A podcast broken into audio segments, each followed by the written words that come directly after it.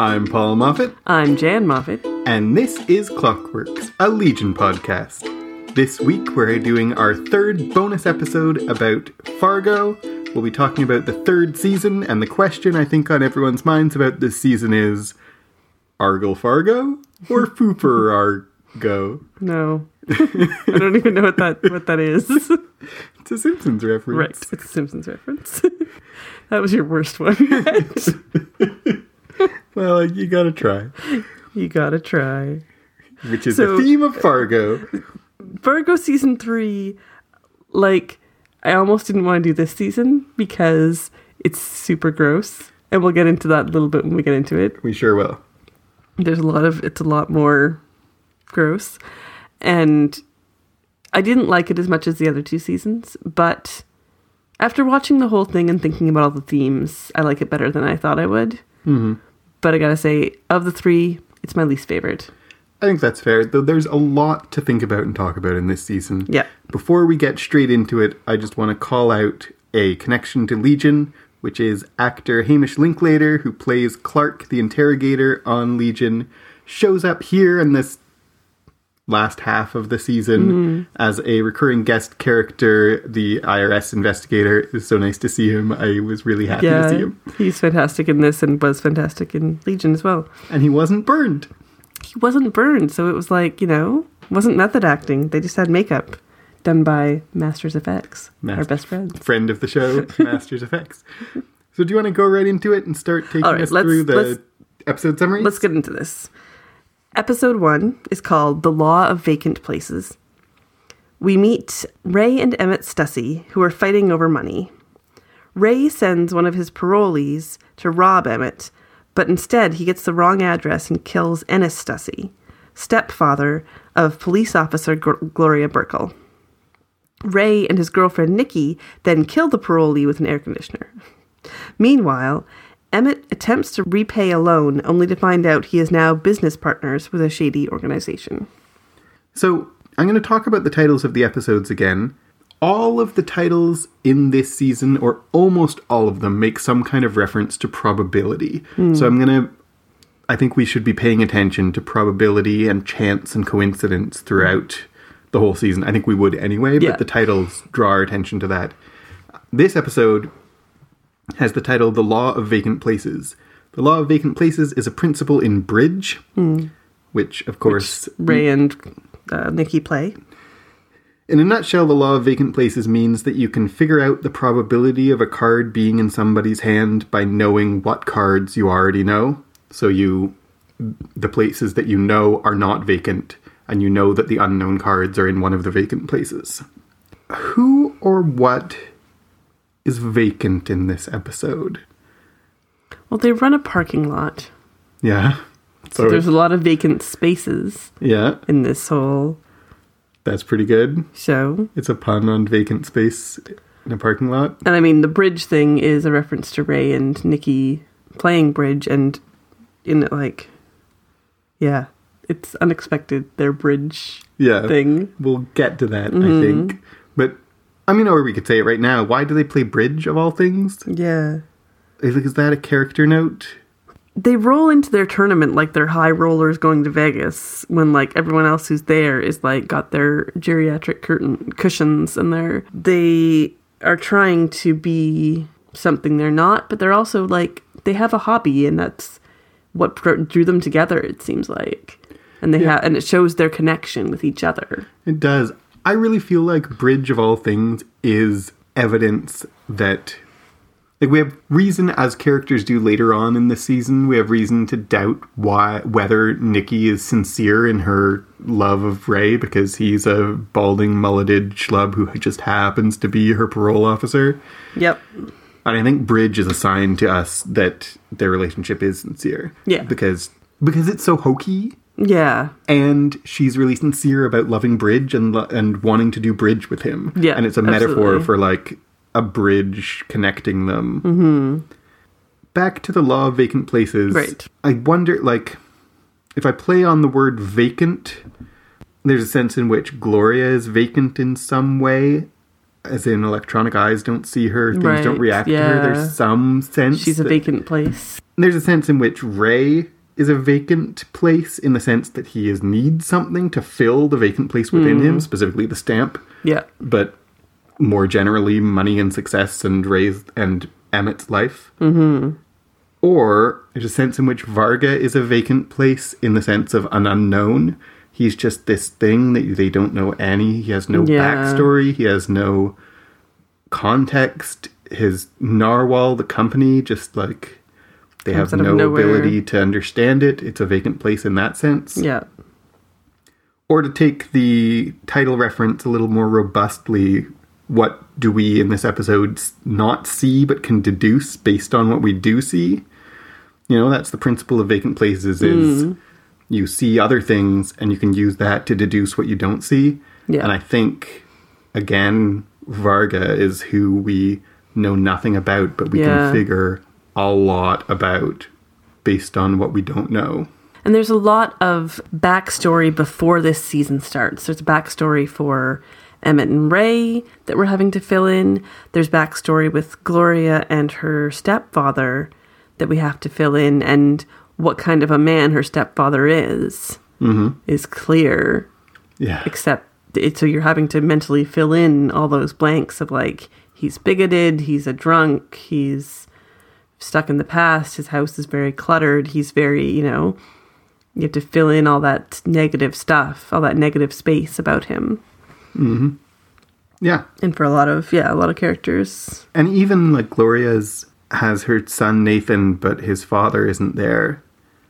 And like And you get reference, you get you reference. get reference to, is his boyfriend my stepfather. Yeah. And like it's all vacant in that they're vague and slight references to it, but we don't get any details, but we can figure out this is recent yeah. based on the fact that Nathan doesn't know where he stands and what's going on and how- how he should refer to his father's boyfriend, and neither does Gloria. So this is new. Mm-hmm. Right? Absolutely. Absolutely.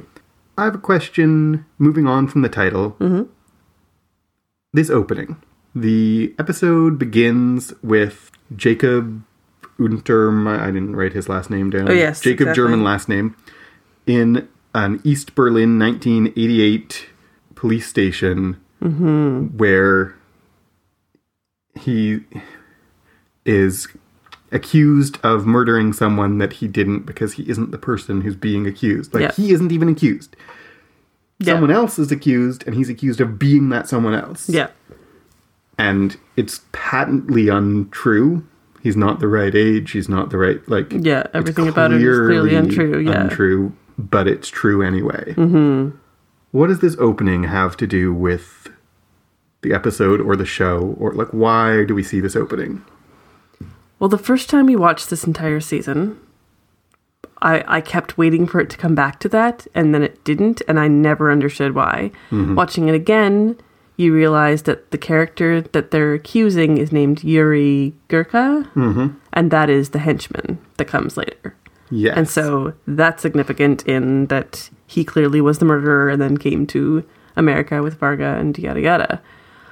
But uh, what I found really interesting about that beginning part was it's all about story, which is what this whole season is about.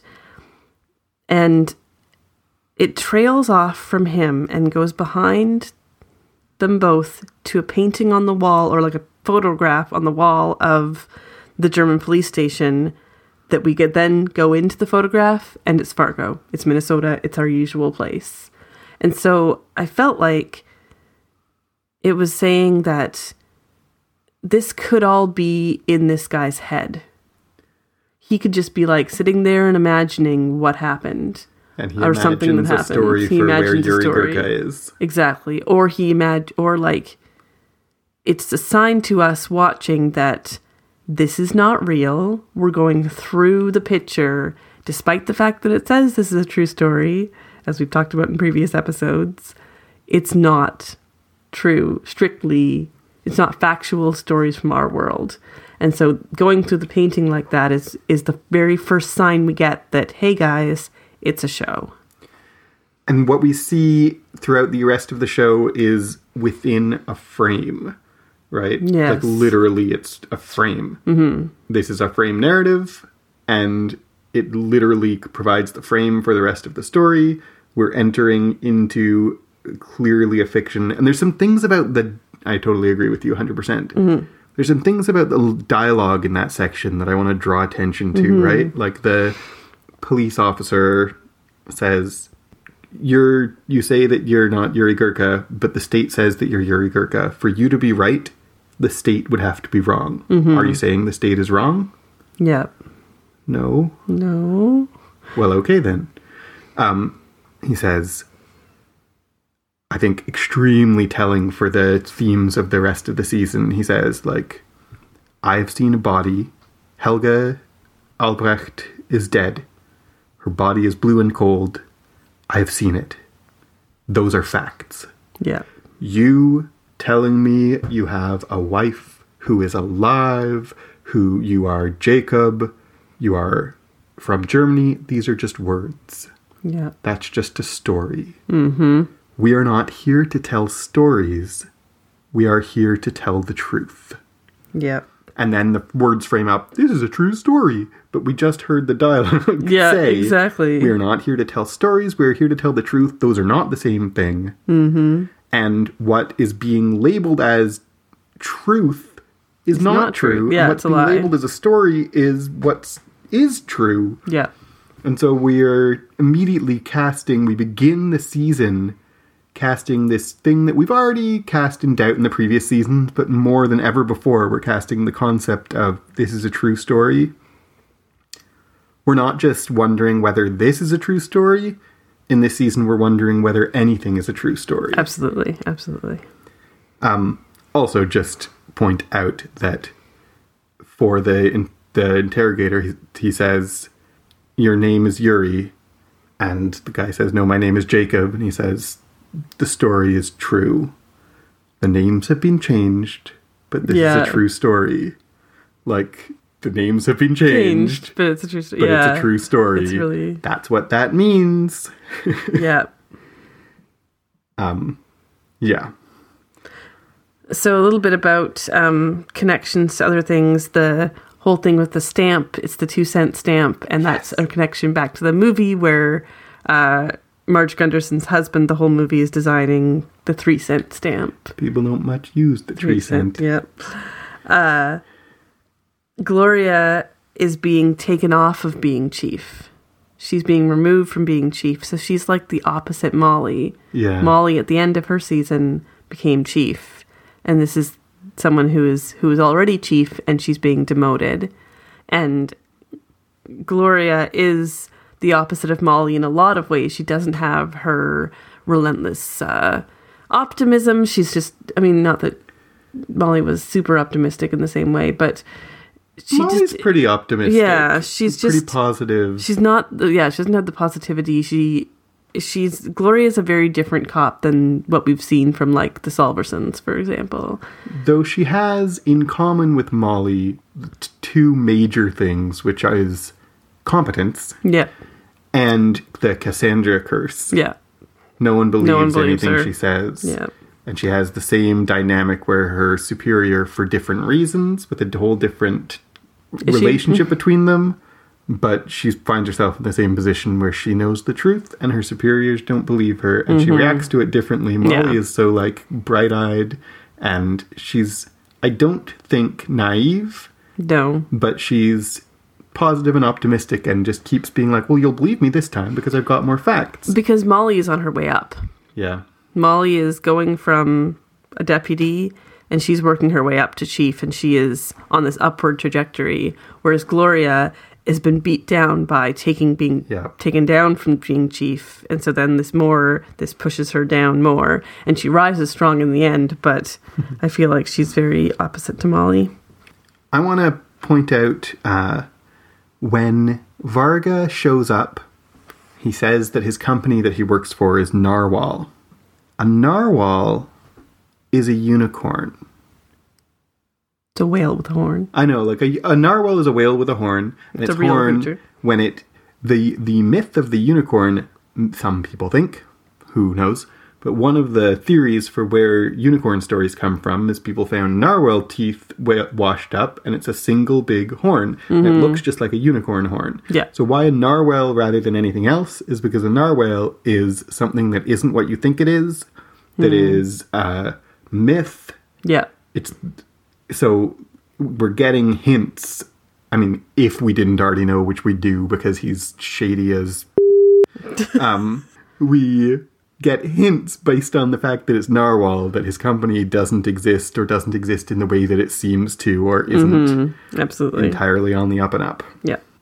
i want to draw attention to there's a few other things i would like to pay attention every episode to um, it doesn't come up in every episode but when it does i'm going to draw attention to gloria uh, is, ends the season to jump ahead saying that she feels like she's invisible or not real so how does that manifest in this episode? And it's this is the first time that an automatic door doesn't see Gloria. She walks up and the door doesn't open. She waves in front of it and it doesn't open. Mm-hmm. And the way she reacts to it makes me think that maybe this is new.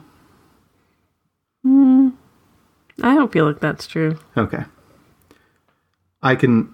I don't know. I feel like her irritation is like, oh, this again. Yeah. So automatic doors don't see Don't Gloria. see Gloria. She's.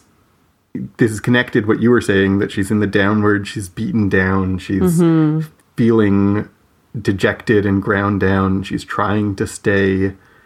You know. She's not really trying to stay positive, but she's trying to keep moving forward. And it's like nothing she does has any effect on the world. Yeah. I want to notice in every episode Russia. Mm-hmm. There's this strange Russian connection. I'm not sure what to make of it. Yeah. But in this episode, it begins with East Berlin is not Russia, but it's the side of Berlin that's under Russian control. Yeah. So, And Maurice is wearing a Russia is for lovers shirt. and Maurice is wearing a Russia is for lovers shirt. So there's Russia coming up in this episode. I want to notice uh, this season is super bodily. yes, it is. Which There- makes it gross. there's bodies like think about season two and how it was so existentialist it was about Mm-hmm. the soul and the existence of the soul it never used those words really but it was about like Yeah. this season is not is like bodies Yeah. and so Very there's bodily bodily focused. fluids all over this season Yeah. and we see that a lot in this first episode with all the pee Yep. Ray keeps holding pee cups and people are peeing in the cup and it's splashing on his hand and it's like gross. Yep.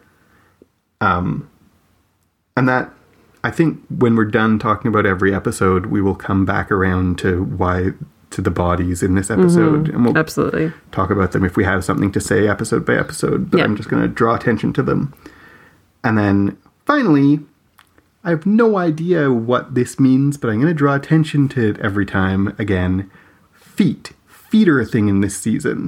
And we see uh, Jacob Unkeleider. I did write down his name, I wrote it down here. Uh-huh. Jacob Jakob Unkeleider's feet in snowy slippers. Like looks down, he's wearing slippers with snow on them instead of shoes. Because he was taken out of his house suddenly.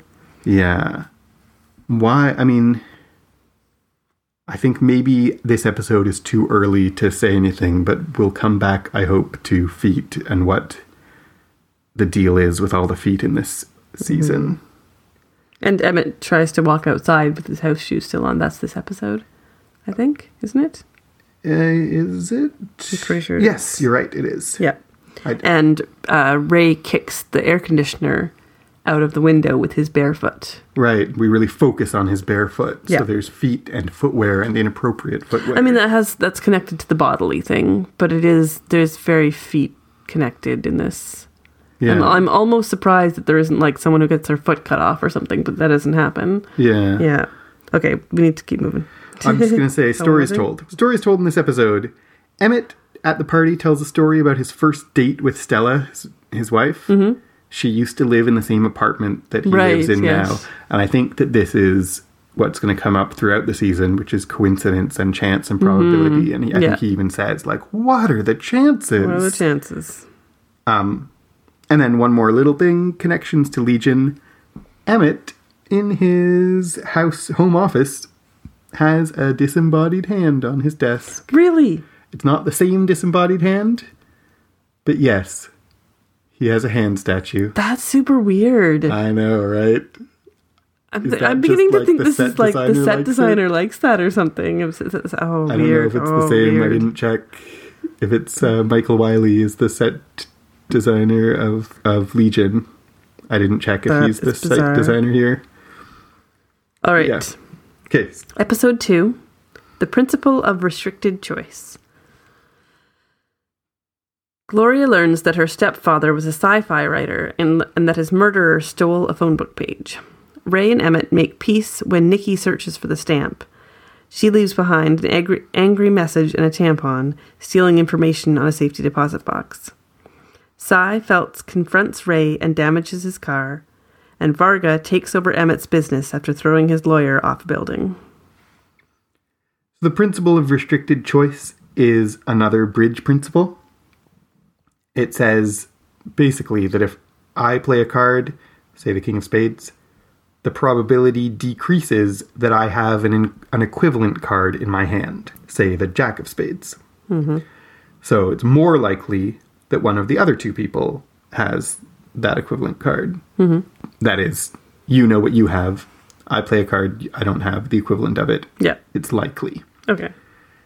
Now, I'm not sure, in terms of the principle of restricted choice, I want to say that much like the law of vacant places, I want to play with the word rather than the concept. I think that's where we're more interested in Mm-hmm. Yeah, absolutely. whose choices are getting restricted in this episode. The principle of restricted choice. Where are there restricted choices in this episode? Hmm. Yeah. Mm-hmm. Ray is always talking about how Emmett like leaves him no choice, that he has to steal the stamp and things like that. His choices also become restricted when he feels like I did make peace with Ray and then Nikki's like, "Um, yeah, you didn't because I left him this message." Yes. You know? Nikki is totally restricting Ray's choices. Yep.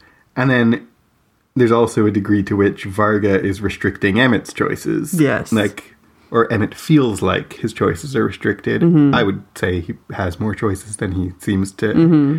think he does. But I think I think you're right that Ray is really where that principle of restricted choice is playing out most strongly in Mm-hmm. Absolutely. this episode. Yeah. The line comes up in this episode about people don't leave their door- front doors unlocked. And Gloria says, they do here. Yeah. This isn't the 50s. And, you know, it's once again, it's like when they were in the 70s, they were saying, oh, and back then they used to do this. Oh, in the, you know, every year they're saying, oh, they used to do this. And she's like, oh, yeah, they still do that. Though maybe not. Though since maybe not Emmett- since Emmett's- Since And it's, yeah, it was killed. Yeah. Um what do you make of what do you make of the fact that the Corvette, what's the symbolism of the Corvette and specifically the fact that it is in such bad shape? Like it putt puts and it lets out black smoke and it's not in good condition at all. Well, it is an extension of Ray. Yeah. and his poverty and his he got the car not the stamps mm-hmm. and therefore he just gets a slowly worsening car Yep. There's a. I think it makes in world sense that he doesn't have the money to keep the car uh, in good shape, but it also, like, symbolically, Emmett's stamp is framed in his office, and Ray's car is a piece of junk now yeah right? So that, th- and it's symbolic of his life, and it's also symbolic of his uh, relationship with Ray, yeah his relationship with Emmett. I mean, Mm-hmm. so Russia, the convenience store guy thinks Maurice was Russian, yeah possibly because he was wearing a Russia's for Lover shirt, yeah although he doesn't know why he thinks that. yeah i think he, i think he just read the word russia when he walked in Yeah. and, and that came into his head that oh he must have been russian even though he wasn't Yuri says that he's a Cossack. Mm-hmm. Mm-hmm. And there's some. I mean, Yuri is Ukrainian, not Russian. there's some real fuzziness throughout the season. Yeah. Of like when I say Russia, I mean like really what I mean is the USSR. Yes. But he says Yuri says he's a Cossack. Um, and Varga says that Putin has done some great things with Russia. You've just got to know which palms to grease. Mm-hmm. So Yuri and Varga both, I mean, Varga expresses admiration for Russia and for Putin specifically in this episode. Yep. And Yuri expresses admiration not only for Russia, but for like the Cossacks murdering people. Yeah, that was me. Yeah, exactly. Um, which brings me i'm gonna come in this order which brings me to stories told and one of the stories told is the lawyer whose name irv i can't remember his last name Me neither. irv uh, tells like oh the old country my my mother told and grandmother told stories of the cossacks in the snow and chasing the Yeah. horses and yuri says yeah that was me Yeah. and then throws him off a building. him off a building. So the the point of that story is that this ancient this ancient violence continues to exist and manifest itself in the present. And Yuri doesn't just say like I'm descended from those people. He takes takes possession of ownership, yeah. and ownership of their deeds. Um, another story told.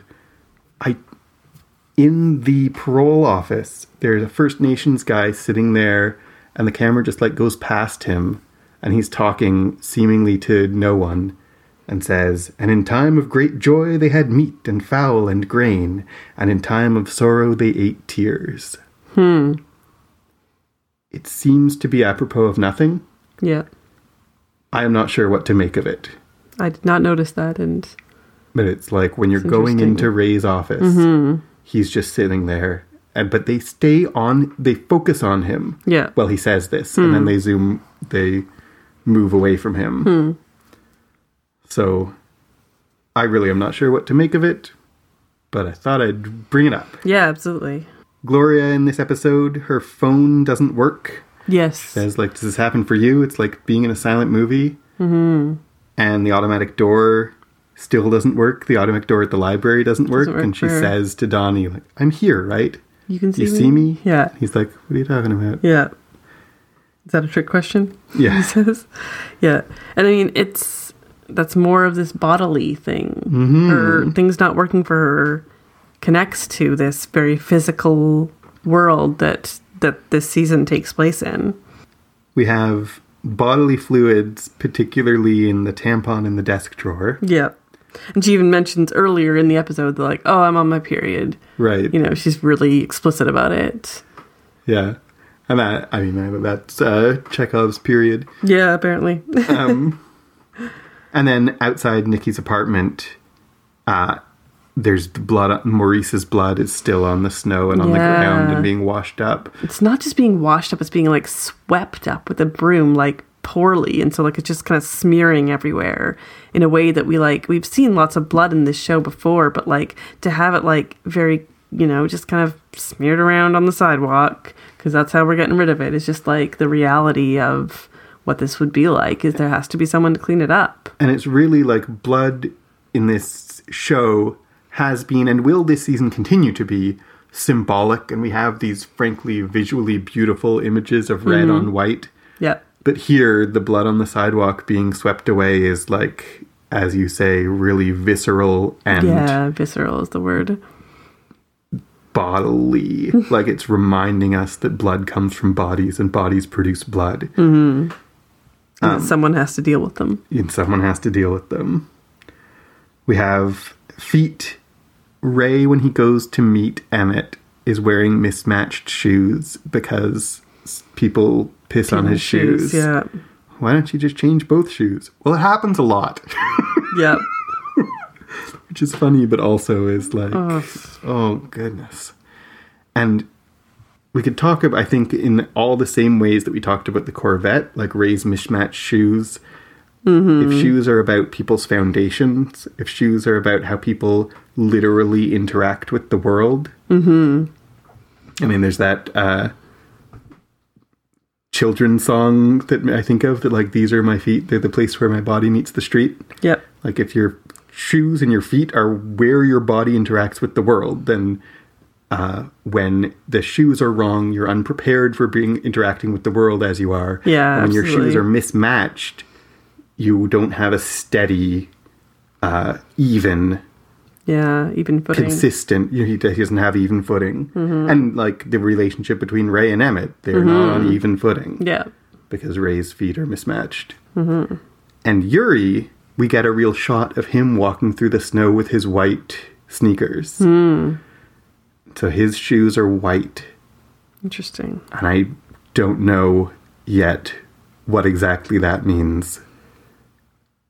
In terms of like shoes or how you interact with the Hmm. Yeah. Peter. He's cleaned off his. Yeah, there's something about like he's not innocent. No. It is not white as innocent. No. So what is the why is it white? His he's his innocent his uh his crimes have been covered up.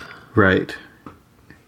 He later because later on he'll talk about how the snow covers the blood. He's wearing right white shoes to cover He will. maybe. There's a connection to season one in the fact that the police station is in a library, Yes. and Mr. Wrench thinks that every town should have a library. Mm-hmm. And there's a connection to season two when the convenience store guy says, "Hey, remember the '70s?" Yeah, people used to people used to steal the phone books. Remember the seventies? Yeah. yeah. Um, just what Psy does is uh, what is consistent with Psy throughout this sh- season is he's throwing money at a problem to make it go away. Yes. He tries to talk Ray into like leave. You know, I'll take care. I'll take care of Ray. And his how he's going to take care of Ray? He's going to give him some money, and Ray's going to go away. yeah. That's what Psy thinks is going to solve all their problems. Is just you know throw some money at it, it'll go away. Yeah. He thinks that with Varga too, you know. Well, he gave us a loan. We just got to give him the money and he'll go away. And that never works out for him. No, it never works out, like ever. No, never. Yeah. Episode 3 is called The Law of Non-Contradiction. Gloria travels to, L- to LA to piece together her stepfather's history as a sci-fi writer. In flashback, we see how he was conned and taken advantage of by Vivian Lord and Howard Zimmerman. There is a series of animated retellings of Ennis's book. In the present, Gloria t- learns that Ennis's killer has been identified, but that he's already de- dead, but under mysterious circumstances. Oh. So, the law of non contradiction, the title of the episode, is one of the principles of classical logic. It means that two mutually exclusive things can't both be true at the same time. So, it seems so obvious it's hardly worth saying, but the law of non contradiction, something can't be both up and down. right. What contradictory things in this episode? Like, where does the my first place my head goes is Ray Wise in the bar tells that story about the wi- the woman whose sol- Right. hu- soldier husband goes off to war, and so she's married and not married. That violates the law of non contradiction, but it happens anyway. Mm-hmm. But I don't know, like, that seems. That story itself seems like it's got to be commenting or relevant in some greater way Yeah. than just like it's on its surface, it seems to just be a story that he tells because, hey, divorce reminds me of this story. Mm-hmm. But what is that story and what is the idea of non contradiction doing in this episode?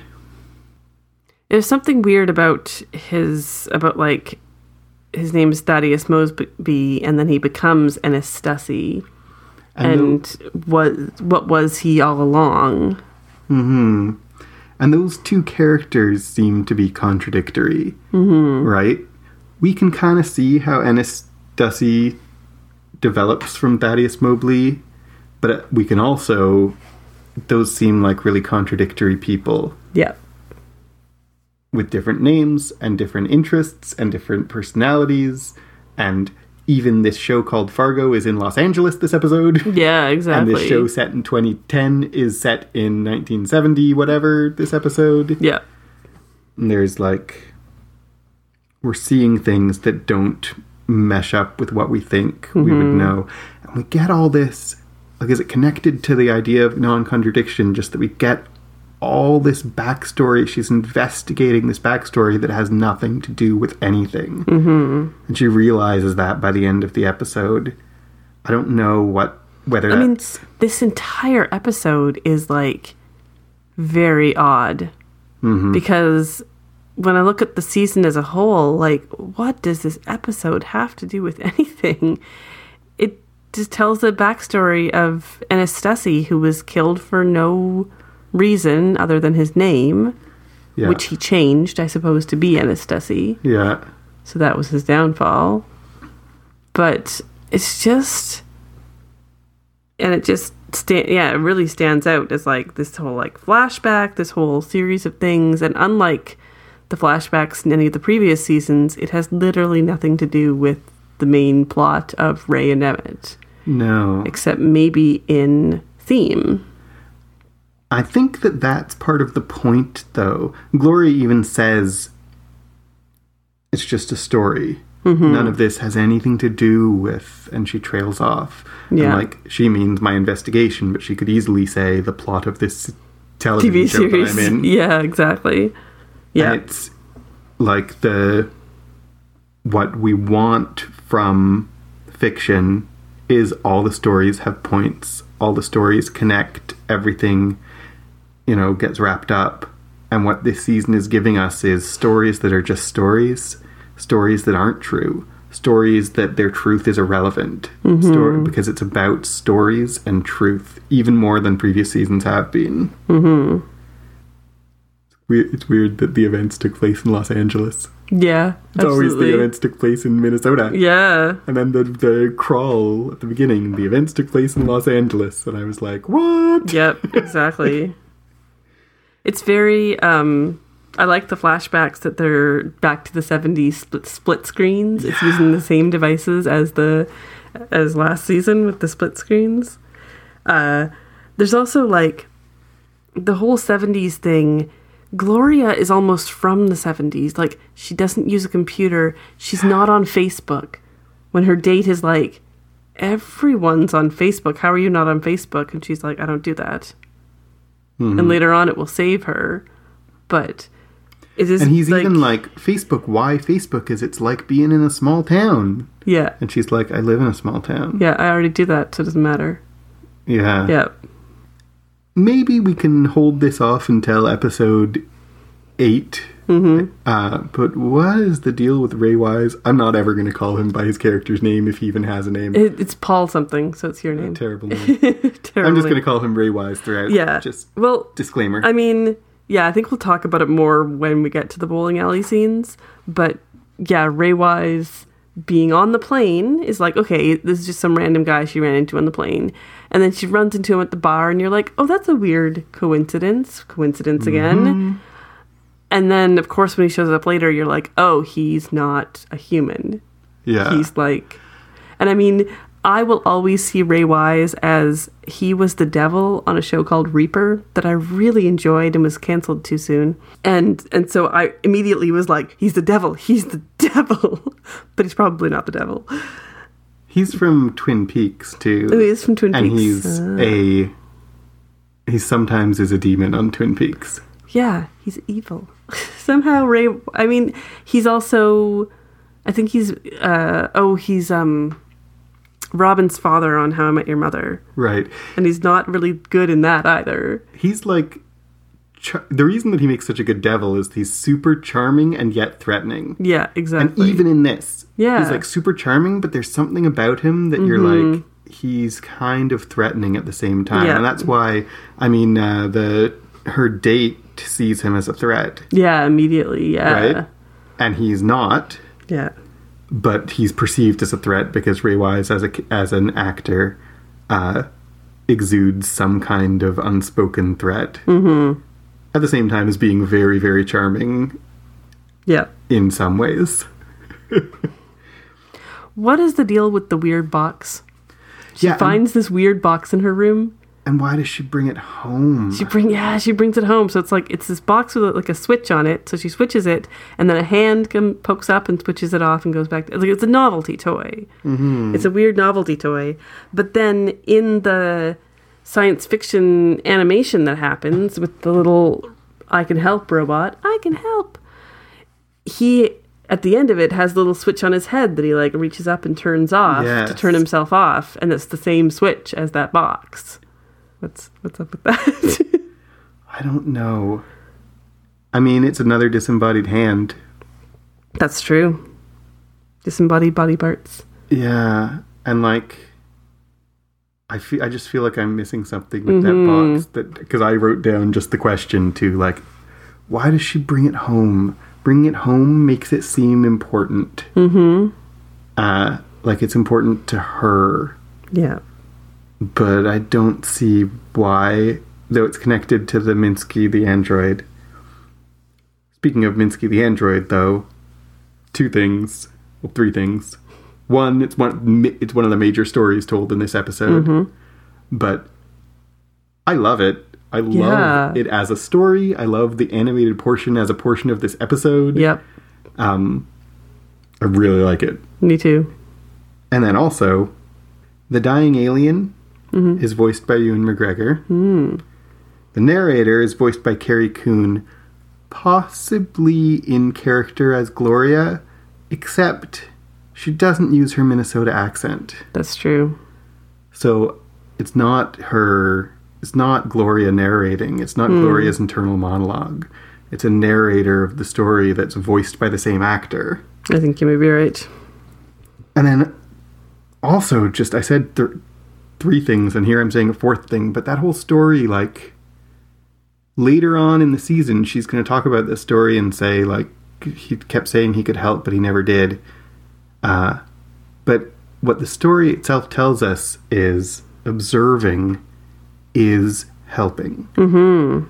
He says I can help, but all he does is just watch the whole time and the text of the story not the text of Fargo, but the text of Minsky the android, tells us that by observing, he helped. Yeah.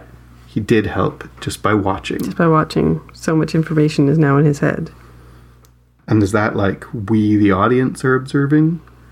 Is that like later on in the season, Gloria is the observer of this season? She has seen everything happen. Yeah. And that itself, she doesn't have to do anything with it for that observing to have been helpful. And in this episode, we have uh, old Howard Zimmerman. Uh, do you know science? Yes. science. Do you know it? anyway, um, he badly uh, he has some dim grasp of quantum mechanics, where particles f- floating around in the world and they don't exist until they collide with each other, and then we exist. Mm-hmm. In a better understanding of quantum mechanics, quantum particles quantum particles exist as waves of probability that don't collapse into actual particles until they're observed. Right. So it's all about observation. That's Schrodinger. Mm-hmm. So, again, observing is Observing helping. is helping. observing is what makes things real in quantum Hmm. mechanics, sort of. Because I connected this story, the whole I can help thing, to the story in the first season that Gus gets told about like there's a guy who wants to help and he does all this stuff and does all this stuff and finally kills himself and donates his organs. And I feel like the little I can help robot reminds like is kind of a auditory reminder of that Right. story. But also he doesn't do any of those things. He just observes. Mm. Other stories told in this episode. Um, Ray Wise tells his story about the soldier who goes off and gives his wife a bill of divorce. Mm-hmm. I said that already. Old Zimmerman tells his story about science has this thing called quantum. Right. we're all floating. Then all of a sudden, bam, we collide and suddenly we're alive. We're real.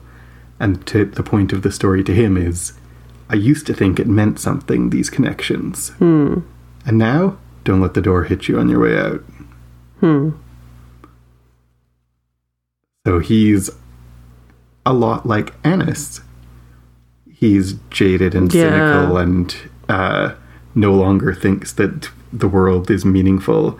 And it comes back- again in terms of ideas that go throughout this entire season, he's another person. We talked about this off mic. He's another person who the world isn't what he thinks it is. Yeah, absolutely. I used to think the world was something, and now, Now I I think do. it's something different. Yeah. Well, and if we're talking about like coincidences throughout the season, Gloria checks into this hotel purposefully because this was where her father and her uh, stepfather stayed, but gets his exact room. Yeah.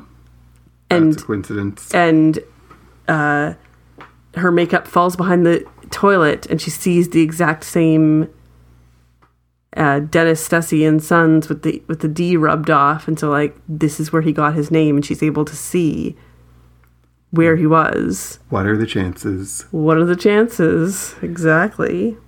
We have the shoes behind the curtain in Gloria's room are another example Yeah, of feet, feet and that's how shoes. she finds the box with the weird light. So, again, if we want to talk about shoes and their symbolic meaning, like what does it mean if there's shoes that don't have anyone in them? Mm-hmm. If shoes are how, if shoes and feet are how you interact with the world, and I kind of like that as the meta- way to run with that metaphor. Yeah, Here absolutely. we have an interaction with the world without a person in it. I don't know. It's threatening at first because it looks like someone is behind the curtain. And so she like draws her gun, I think, and then goes and it's nobody. Mm-hmm. And so it's you know it's these it's this uh, it's an empty it's empty shoes in an episode that doesn't fit with the whole with the whole. It's like the the whole episode is those shoes behind the curtain Yes. is you see it and you're like, oh, this is significant. There's something there. And she pulls back the curtain and nope, it's it's just shoes and a weird box. And this whole episode is just empty and a empty weird sho- box. empty shoes and a weird box. bodily fluids. Um, Gloria's bad date talks about going to drop the kids off at the pool. right, yeah. Uh, You've got kids? Oh, she's so Oh. that's oh it's an interesting, sad. just a moment of like. I've said in the past two seasons that the good main characters weren't naive, but Gloria is kind of naive. she is kinda naive. That's not a mistake Molly would make, No. but Gloria kind of is naive. Mm-hmm. Um, and then also, of course, Thaddeus is thrown up into the toilet when he changes Yeah. Uh-huh. his name, and we see all the throw up again. Gross.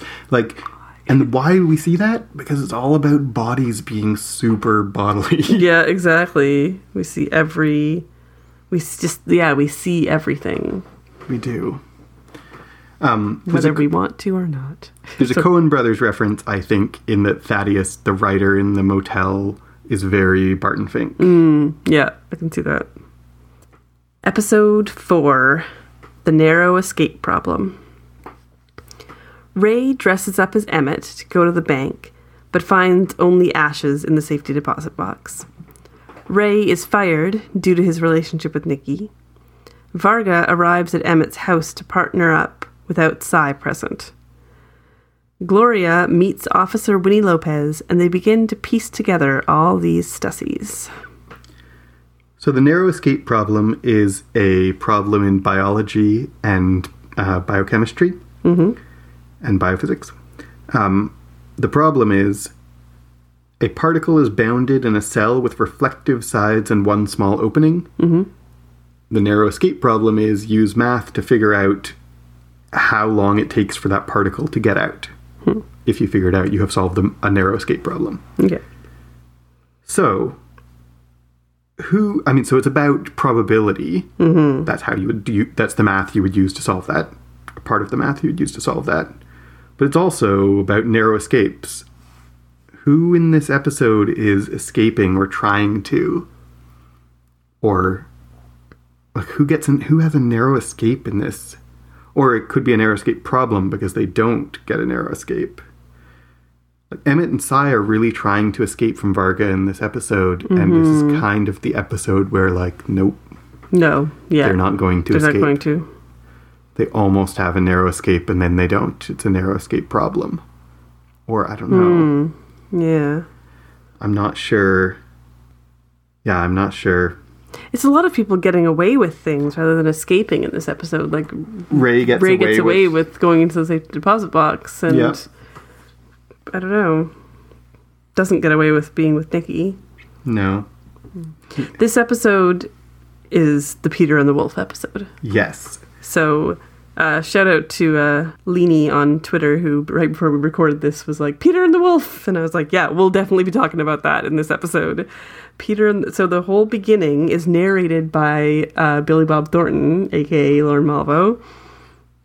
So it has Emmett is the bird, played by the flute. Ray is the duck, played by the oboe. Nikki is the cat, played by the clarinet. Cy is grandfather, played by the bassoon. The henchmen are the hunter's shotguns, played by the kettle drums. Varga, of course, is the wolf. And Gloria is Peter, the strings. And I think So why why do they do this this episode?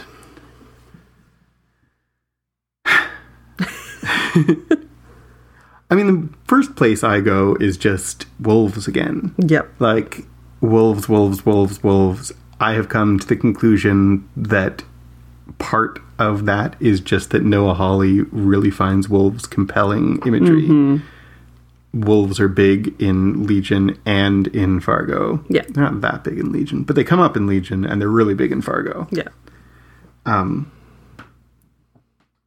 I don't know. I mean, I remember listening to Peter and the Wolf this like the record with the with these on them, but I don't remember exactly what all the characters are and so like Peter and the Wolf the those two make sense to me, but the other like the bird and the duck and the cat, I don't know how those fit with those certain characters.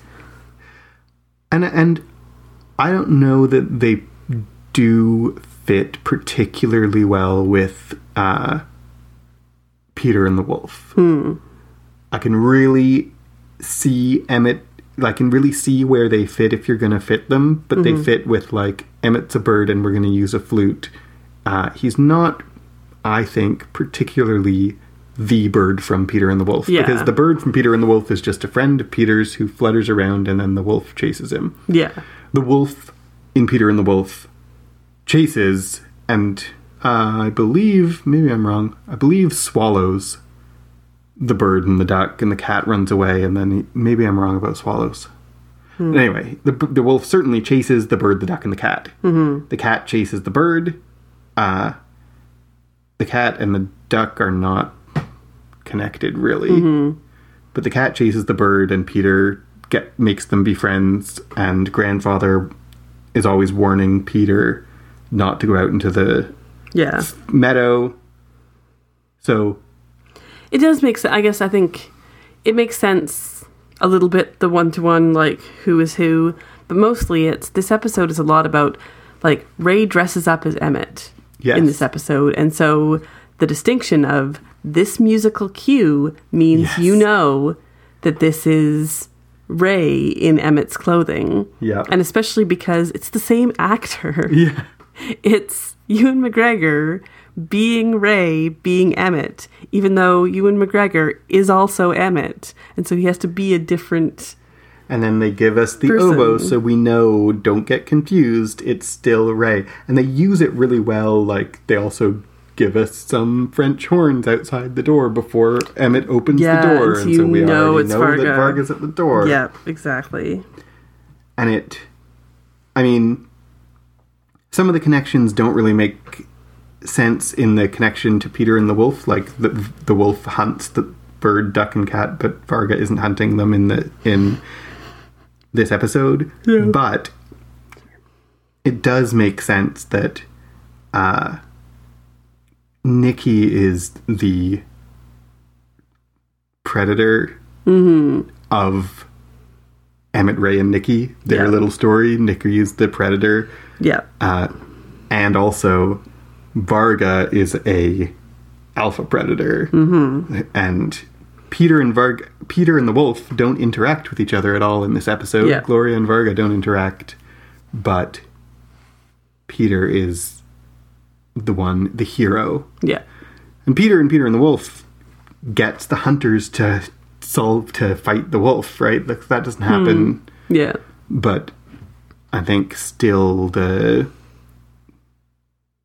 Yeah, I don't know. I'm kind of rambling. Well, and Sai as the grandfather, I notice his musical musical cue doesn't seem to come up very much, but he is, of course, he's the one who's warning Emmet against being against the wolf. He's warning against the wolf.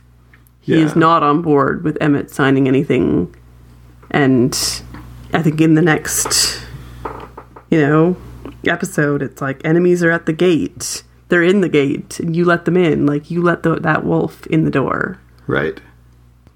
I want to draw some attention in this to the casual misogyny in this episode, which like we could talk about misogyny in the whole s- show at some point, Mm-hmm. but I feel like in this episode there's uh, when Ray, as Emmett goes to the bank, the bank person is like, "Oh, this bank teller, she's new, but she she's more in the nice to look at than Oh, brains yeah. category. Go get him!" Like he's, you know, Yeah. casually sexist. Mm-hmm. And then Ray's boss has been sec- has been Oh, yeah, grossed super her gross. out, but like especially years like, "Don't bang the cattle," he says. Yeah. That's this swango steak you could fry bacon on. Like he's Yeah. that is there not just to make him an unlikable character, but there's a real like Yeah. we'll talk about it I think in greater depth, but it just really stuck out to me in this episode as being more pronounced than usual and more pronounced in the mouths of characters who are not villainous, Yeah. right? They're unsavory, but they're not villainous. Like we've seen super misogyny out of Dodd and Yeah. we'll see it out of Varga, but like this seemed a little different Yeah. for that. Um, This time around, we have we meet Winnie, who's fantastic. I love her. She uh, she's the non-pregnant cop. Yes, She's the trying to get pregnant cop. I thought that was kind of a neat twist on like we've had pregnant cops before. This is the yeah the cop who isn't cop who pregnant. doesn't get pregnant. I love her optimism, oversharing, and competence. Yep, exactly. She's the like op- she's the Molly of this Yes, season. I love her. and I like actually that we have a Molly character, but she's not the protagonist. She still Mm-hmm. Absolutely. exists. That like optimistic go-getter kind of character who's on her way up. Who's Mm-hmm. like, sh- but she's not the protagonist, but she still exists. Yep. I love. I really like Winnie Lopez a lot. Mm-hmm. The bodily fluids in this episode are uh, the ashes isn't a fluid, but bodies, Yeah.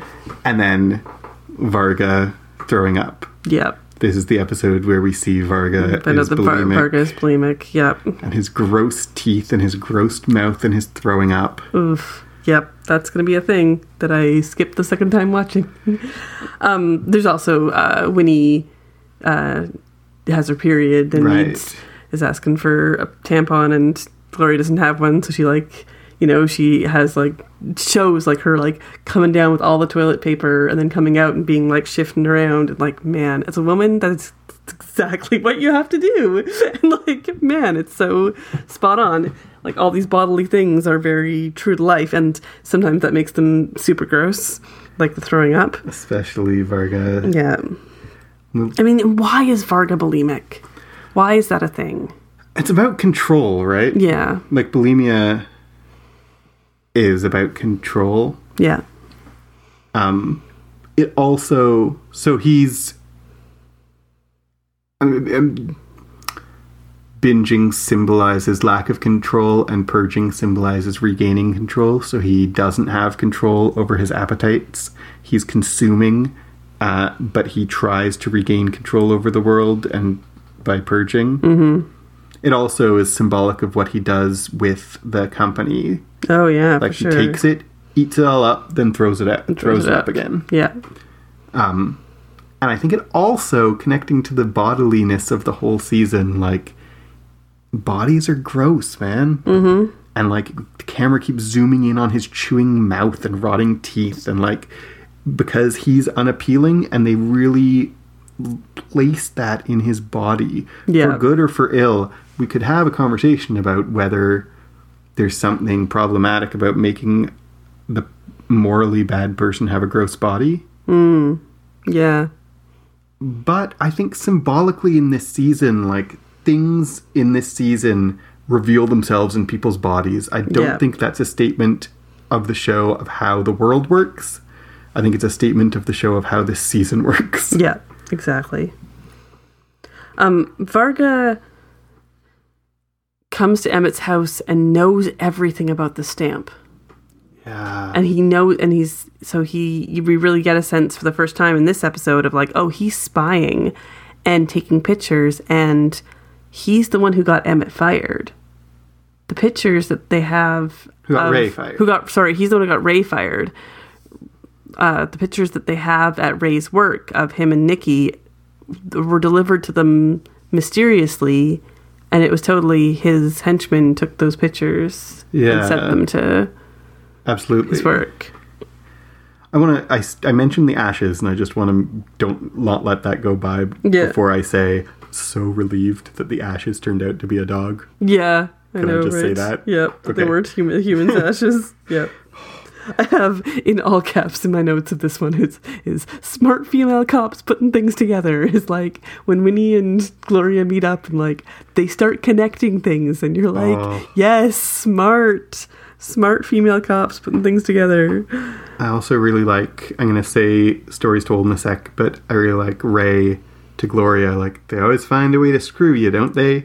And Gloria says, "They try." Mm-hmm. Love that. It's a beautiful as like a response. character note for her. yeah She does not say, no, they don't. Mm-hmm. She's not an optimist, but it shows like t- some determination. They try. yep Stories told in this episode Yuri tells a story about when Putin was a boy. When Putin was a boy, he already knew he was going to be, I can't remember the acronym, but a Russian equivalent of CIA. Mm-hmm. Uh, and he says, In Russia, there are two words for truth Pravda is man's truth, Istina is God's truth. But there is also Enpravda, untruth. And R- Putin knows this. The truth is whatever he says it is. There's some meta information about this section, which is that when Fargo was aired in Russia, which it was, it's quite popular apparently in Russia. When it was aired in Russia, it was censored, and the references to Putin here were taken out. So it was just, he told the whole story, but it was made abstract. A boy grew up and knew and Pravda and um, Pravda and the truth is whatever he says it is. So we have in the real world exactly Literally this this. principle playing out where the truth is whatever Putin says it is. And that like you couldn't I makes me super wonder meta it makes me wonder whether they told this story explicitly so that that would happen. Like, m- probably they didn't, but I wonder. Yeah. Because it's so you couldn't make it more perfect. Yeah. Than like, yeah, he controls the truth. And the story about how he controls the truth has got to be censored so that it doesn't say that he controls the truth. Because are you going to say the state is wrong? That's crazy. There's also like any statement on truth and story is a statement on the show as a whole. Yes. And that's another one of those statements. the sheriff, uh, what's his name, tells a story to Gloria about how simple things are. Everything's simple and is the way it seems to be. Um, Varga tells Emmett a story that in Brazil there are children with Glocks. In look around, there are people. There are boat people showing up. This is the age of mass migration. You're living in the age of the refugee when there's going to be pitchforks and torches at the door, Yeah. and you live in a mansion. And he- he is telling him that story to frighten him into uh, doing what he says. Yeah. But it's also It's the same story that that Lorne Malvo told Exactly. the supermarket king. Yeah. Um, and Varga also says there are 25 chapters of the Old Testament that refer to feuds between brothers Cain and Abel, Jacob and Esau. Mm-hmm. Uh, and then he like he's connecting that to Ray and Emmett, and once again, the biblical the references to the Old Testament is season one. Is Malvo also wants to connect things to Old Testament? Yeah. The Gloria is invisible to the soap and water Oh, machines yeah, in yeah. the bathroom. Yeah, she can't get them to work at all. And then Winnie comes out and instantly just like gets them to work, like easy And- peasy. Yeah. Yeah. There's a connection to season two in the way that the sheriff's conversation with Gloria about the chain of command. There were men in war who went didn't want to do what they were told, and they all, to a man, came home in a body bag. Mm-hmm. And she says, "Well, I'm already home, so I'm going to go do it." I love it. Yeah. But it also is like just like the conversation that, uh, or it's the other side of the coin of the conversation that Hank has with the guy in nor- the North Dakota guy Yeah. about like there's a chain of command and in war you have to follow the order of the generals. Yeah. And Hank is smart enough to know, well, not always. Mm, And he's telling war and he's telling war stories. This time it's Afghanistan stories. Yeah. So like the war More war stories. more war stories continues. And then another connection to season two is when Varga tells Emmett that he's not in the parking lot business anymore, he's in the billionaire business. That's just like what mob boss guy tells Mike Milligan at the end of season two. There's only one business left in the world, the Hmm. money, Money business. business. Right. Of course. Episode five is called The House of Special Purpose. Ray and Nikki make a sex tape posing as Emmett, but his wife gets it instead and leaves em- and leaves Emmett. Varga threatens Sai. Gloria and Winnie team up to interrogate Ray, but the chief puts a stop to it. Sai tries to pay off Nikki to make her and Ray leave, but Varga's henchmen, Yuri and Mimo, show up and beat Nikki in front of him. So the House of Special Purpose is a euphemistic name for the house where Tsar Nicholas II and his family were executed after the Bolshevik Revolution. More Russians. more Russians. I don't see what that has to do with my theory that they're all about probability. this one doesn't fit. But it does fit, like, this season is about Russia. Mm-hmm. Somehow, for Somehow. some reason. I don't really understand the title of this episode at all. I'm grasping c- completely at straws with, like, is this just a reference to Russian violence? Yuri beats up Nikki and talks to Mm-hmm. And her talks about Russian violence. Russian violence. So Yeah, is that why th- so maybe- the House of Special Purpose? Is there any houses in this that are a special purpose? I didn't notice that. I didn't notice. I didn't notice any special purposes or any House of Special Purpose in this episode. Any place where you go to do bad deeds? Um, Unless a house of special purpose could also be a brothel, Makes sense. and there's a whole cheating wife thing or cheating husband thing in this, but even that Mm-hmm. it Maybe. isn't a brothel. I don't know. Yeah. This episode starts with the "Oh Lord, it's hard to be humble" Yes. song. Which, by So- the way, is like been in my head ever since I watched it. Yes, absolutely. We had a long conversation about this off mic recently. And so, why? Who is the humble person, or who is the person who finds it hard to be humble? I mean, the camera's showing us Emmett at that point. Mm-hmm. I think that Emmett is about to be humbled, and his relationship Sure is. his relationship with Ray is largely defined, or can largely be defined, if we choose to, by him being entitled and uh, arrogant and taking. So he, uh, Emmett feels hard done by. I mean, Ray feels hard done by, and Emmett thinks, I'm a great guy. Everyone likes me. I'm good and great and have earned what I have. And he is Yep. like in that very, cle very basic sense.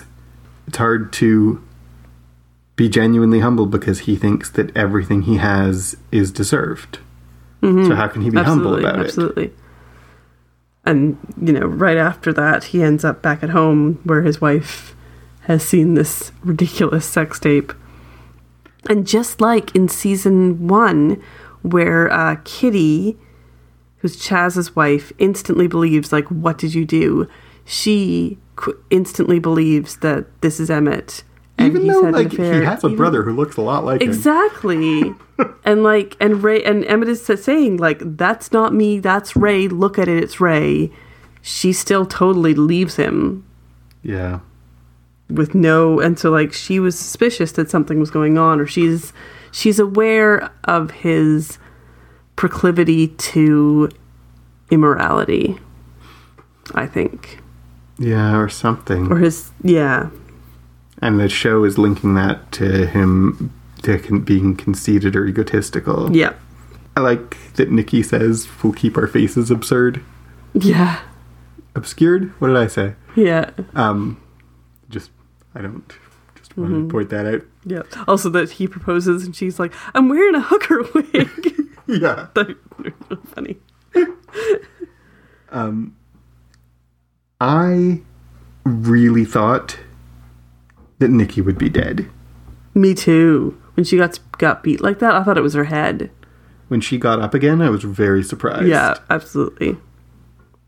And I want to like back up from that and say Sai's idea of shackles off shackles off is to pay Nikki a bunch of money. I know. He is so too good and pure for this world. I know. Oh, it's it's it's so sad because yeah, Sai is like you feel like oh he's gonna be tough and he's like saying this like oh he's gonna go kill Ray, but of course he's not.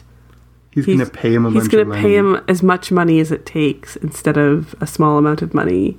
He's gonna pay him as much money as it takes, and he's so horrified by watching them beat Nikki, and they they focus exclusively on his face, and all you hear is the sounds, and that's another one of these like bodily things to jump ahead a bit.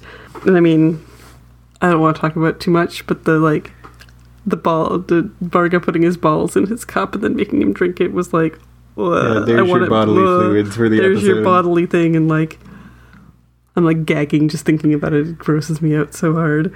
It's so. I mean, yeah. I don't know what really we need to say about that because I feel like most of the meaning of that is pretty explicit. That it's Yeah. all about dominance. Dominance, serious humiliation. dominance. Yeah, that's like ultimate dom- dominance. And I mean, I'm I'm talking about the bodily things right now for this episode, so I want Okay. to say also that like, did you notice uh, when I was going to say Clark? No, the IRS guy whose name is Dullard. Dollard. Dollard. Dollard shows up. Uh, he talks about you know I need a little office.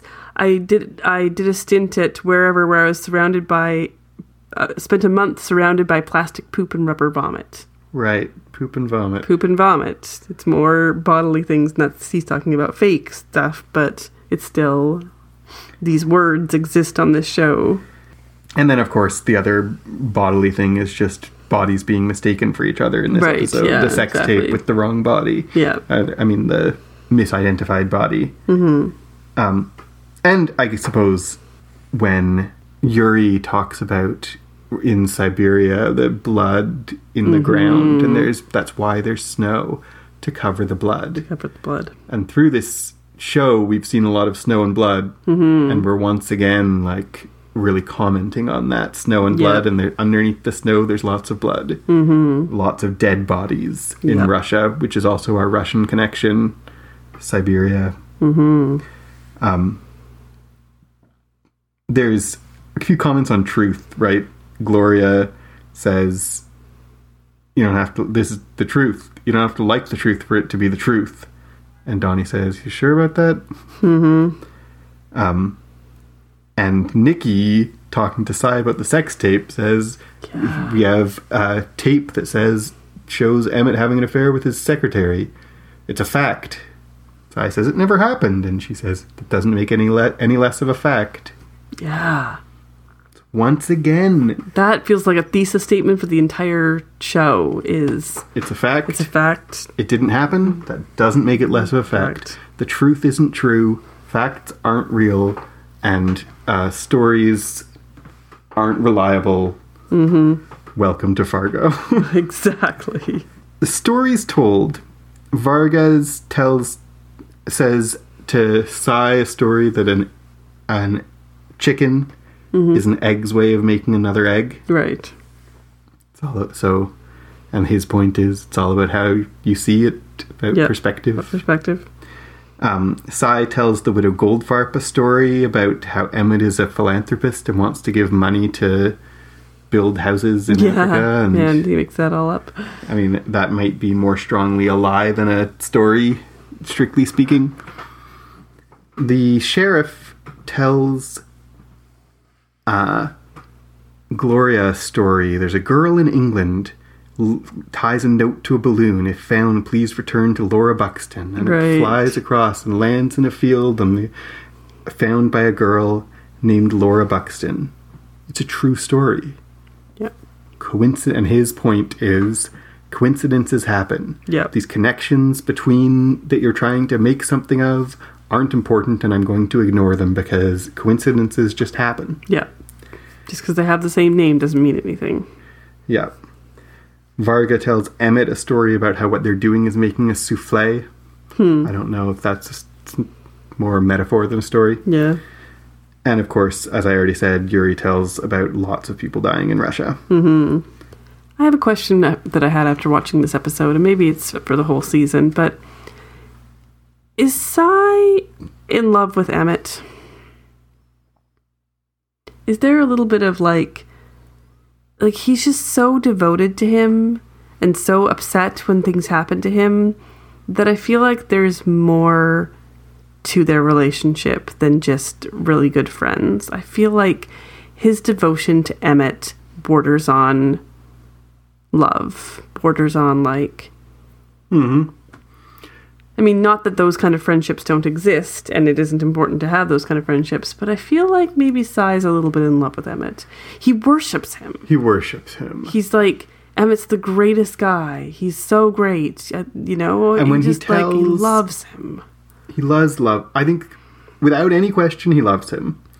Um, when he tells the widow Goldfarb about how Emmett is a philanthropist and wants to give money away and he's a great man, mm-hmm.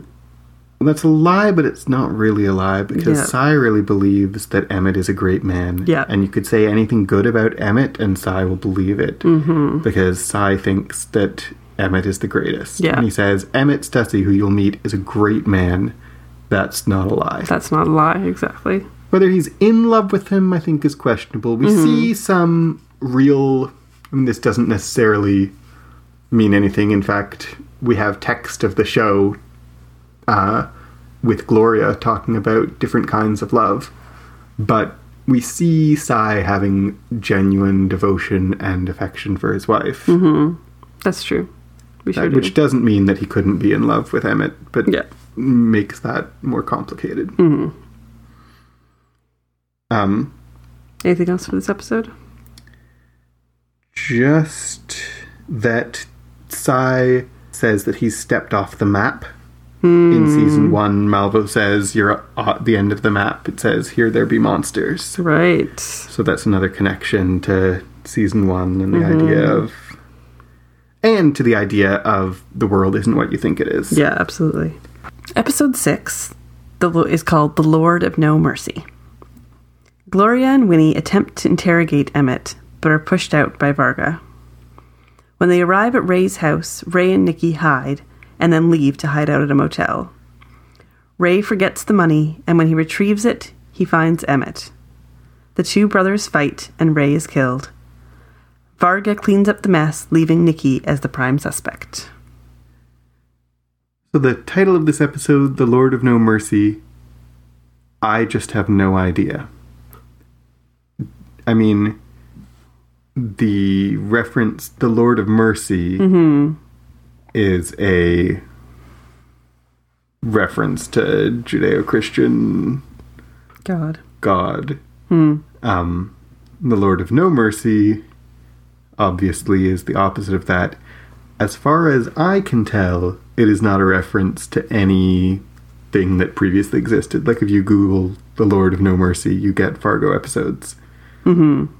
I think that there's, and we could say some things about mercy in this episode and lack of mercy in this Mm. Lack of episode, mercy. and especially like the Lord of No Mercy. And I think about Emmett tries to show mercy to Ray Yep. and and then really, really fails. really fails, and it seems somewhat like it's his own nature that is failing to be gracious and merciful, and Ray is failing to be gracious and merciful to Emmett. Mm-hmm. But there's also an aspect to which the god of the show is not being merciful to either of That's them. so true. Yeah. We've talked in previous in a previous season about Noah Hawley is the god of the show. Mm-hmm. And when we talk about God in Fargo, we really want to bear in mind that there is a literal creator who has a purpose that you may argue one one way or the other about whether things happen for a reason in the real world. But Yeah. in Fargo, everything does happen for a reason. Yeah. And it is controlled by a purposeful deity who is doing it for reasons, right? That is true, exactly. And he is a lord of no mercy in this episode. Yeah. Well, Varga is kind of the Lord of No Mercy as well. He's controlling a lot of the situation. He even says, Let each man say what he deems truth, and let truth itself be commended unto God. And Yeah. so he's saying, you know, truth is for the Lord. And he kind of sees himself as that. Yeah. There's a lot in this episode. Like There this sure this episode is. is sure filled with a lot of stuff. And there's a lot of good scenes and a lot of like horrifying scenes when Ray is killed. And like I just want to shout out to like the very first the funny scenes of uh the IRS guy and Milo and Mimo coming in and like imitating him spot on Yeah. and being like was he watching like he would have had the outfit already but he clearly like watched him like through a camera or something set out his folder exactly perfectly and then does the exact same thing in front of him And even like the outfit, they must have. Mm-hmm. There's some uh, background if we want to take it literally. They must have been spying on him to have him be wearing the exact same outfit Yeah. as he is. That's he's not exactly just it. wearing a gray suit. He's wearing the exact same gray suit, and all his briefcase is full of the exact same pens and notes, and he lays them out exactly. exactly the same It's yeah fantastic. Yep. yeah, and I guess that just speaks to like the way that they watch people, the way they're they're spies Yeah. on everyone. And they fail in this episode to do that on Gloria because Gloria is not online. Yeah. He, can't, he tries to Google her, he tries to Google the police department. All he can find out is they're in the library, and that's it. That's kind of, it works to her advantage of not having computers. Yeah, it's kind of this is a bizarre connection to make, but she's like Battlestar Galactica. She's not networked. Yeah. And totally. so when the uh, Cylons, that is Varga, attacks, he can attack everyone who's networked. Not her. There you go. I want to keep, before we even move on, Mimo in that scene, so much about it is great. It's hilarious. The mimicking, both uh, Dollard and Mimo are great in that scene. But I also really like the expansion of Mimo's character that he's been this henchman Yep. he's been, you know, mirrored with uh, Yuri. Yuri as like I'm gonna beat people up, and he has his head his earbuds in and rarely says anything.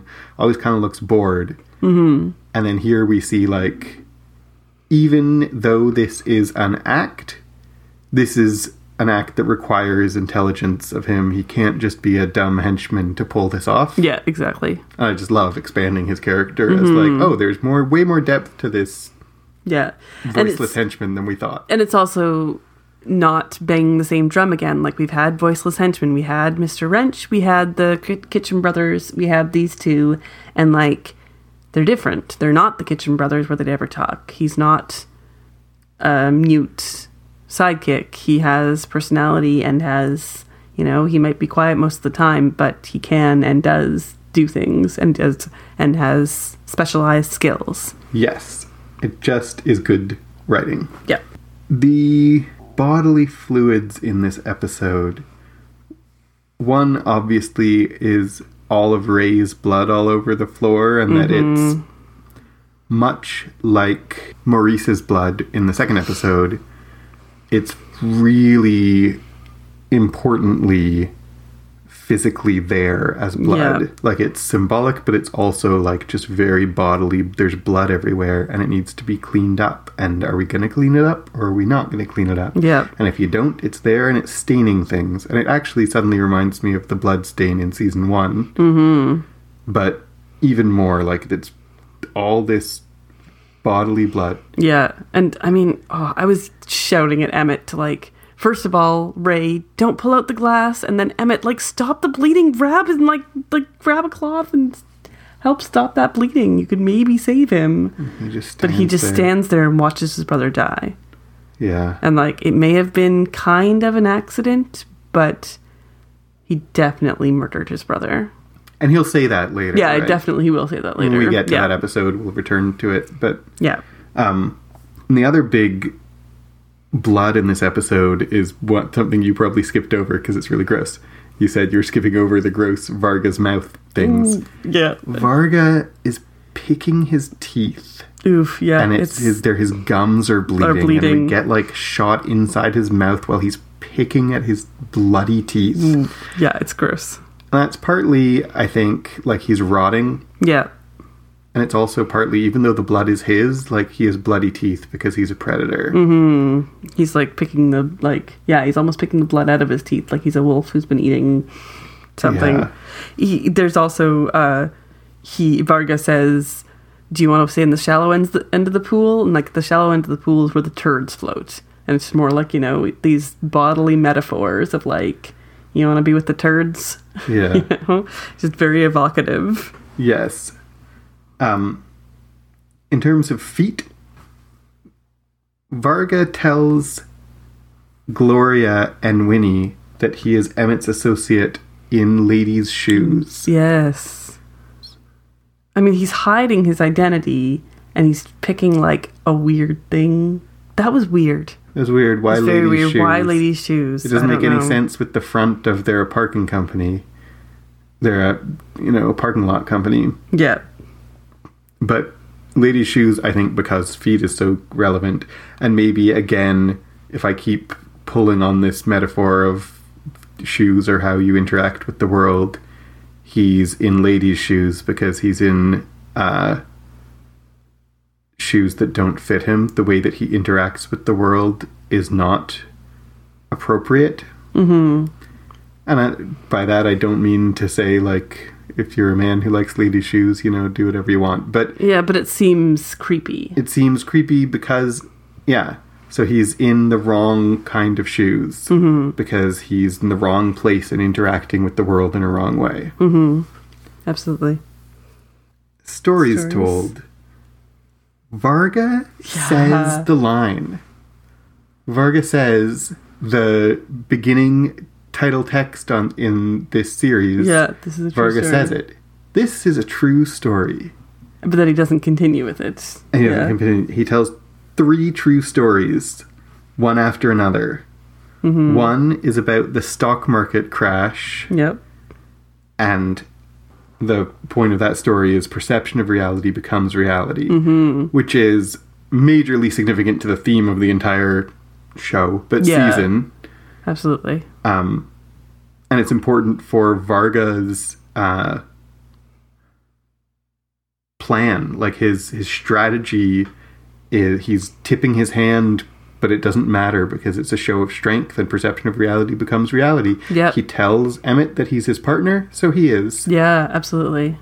Um, another true story immediately following the next one.